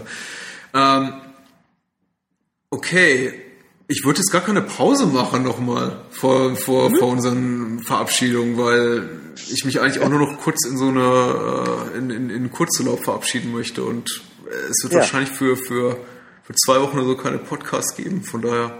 Oh. oh ja. Mit wem spreche ich denn dann Ja. sonst? Doch keiner mit mir. Du schreibst in deine Magisterarbeit. Du kümmerst dich um deine Drohungen, verdammt. Wir sollten das nächste Mal über Nostalgie reden, weißt du? Ich habe mir, Ja. Ich habe mir, mir ist es heute durch den Kopf gegangen auf dem Weg zur Arbeit und ich dachte, wir verlieren uns so oft an den Punkt, Ja. wo wir sagen, ja. wie war das nochmal? Und den Film habe ich schon lange nicht mehr gesehen und der gefiel mir damals unheimlich gut. Ich finde, wir sollten einfach mal eine Stunde über Nostalgie reden. Und ich, ja, ich versuche mir dazu und, und, und, und, und, und inwieweit man auch Sachen verklärt, die man früher geguckt hat und einfach gut fand oder gruselig fand oder ätzend fand oder langweilig fand oder aufregend fand und wie, wie, wie man die heute eigentlich so empfindet. Ich kann wahrscheinlich auch nicht über, über jeden Film dazu was sagen, aber mir kommt dazu ganz viel in den Kopf. Also bis hierhin habe ich das Gefühl, dass es auf jeden Fall immer ganz gut weitergeht. Aber es passt sehr schön, weil ich mich ja nun auch gerade mit Watchmen auseinandersetze. Ähm, und jetzt sagen, Nostalgia bei White ist natürlich ein guter Punkt. Und ähm, ja, also ich denke, dazu werde ich sicherlich das eine oder andere zu sagen haben. Wenn das Leute hören wollen, natürlich. Ich mache mir wieder Notizen, ich bringe Notizen mit.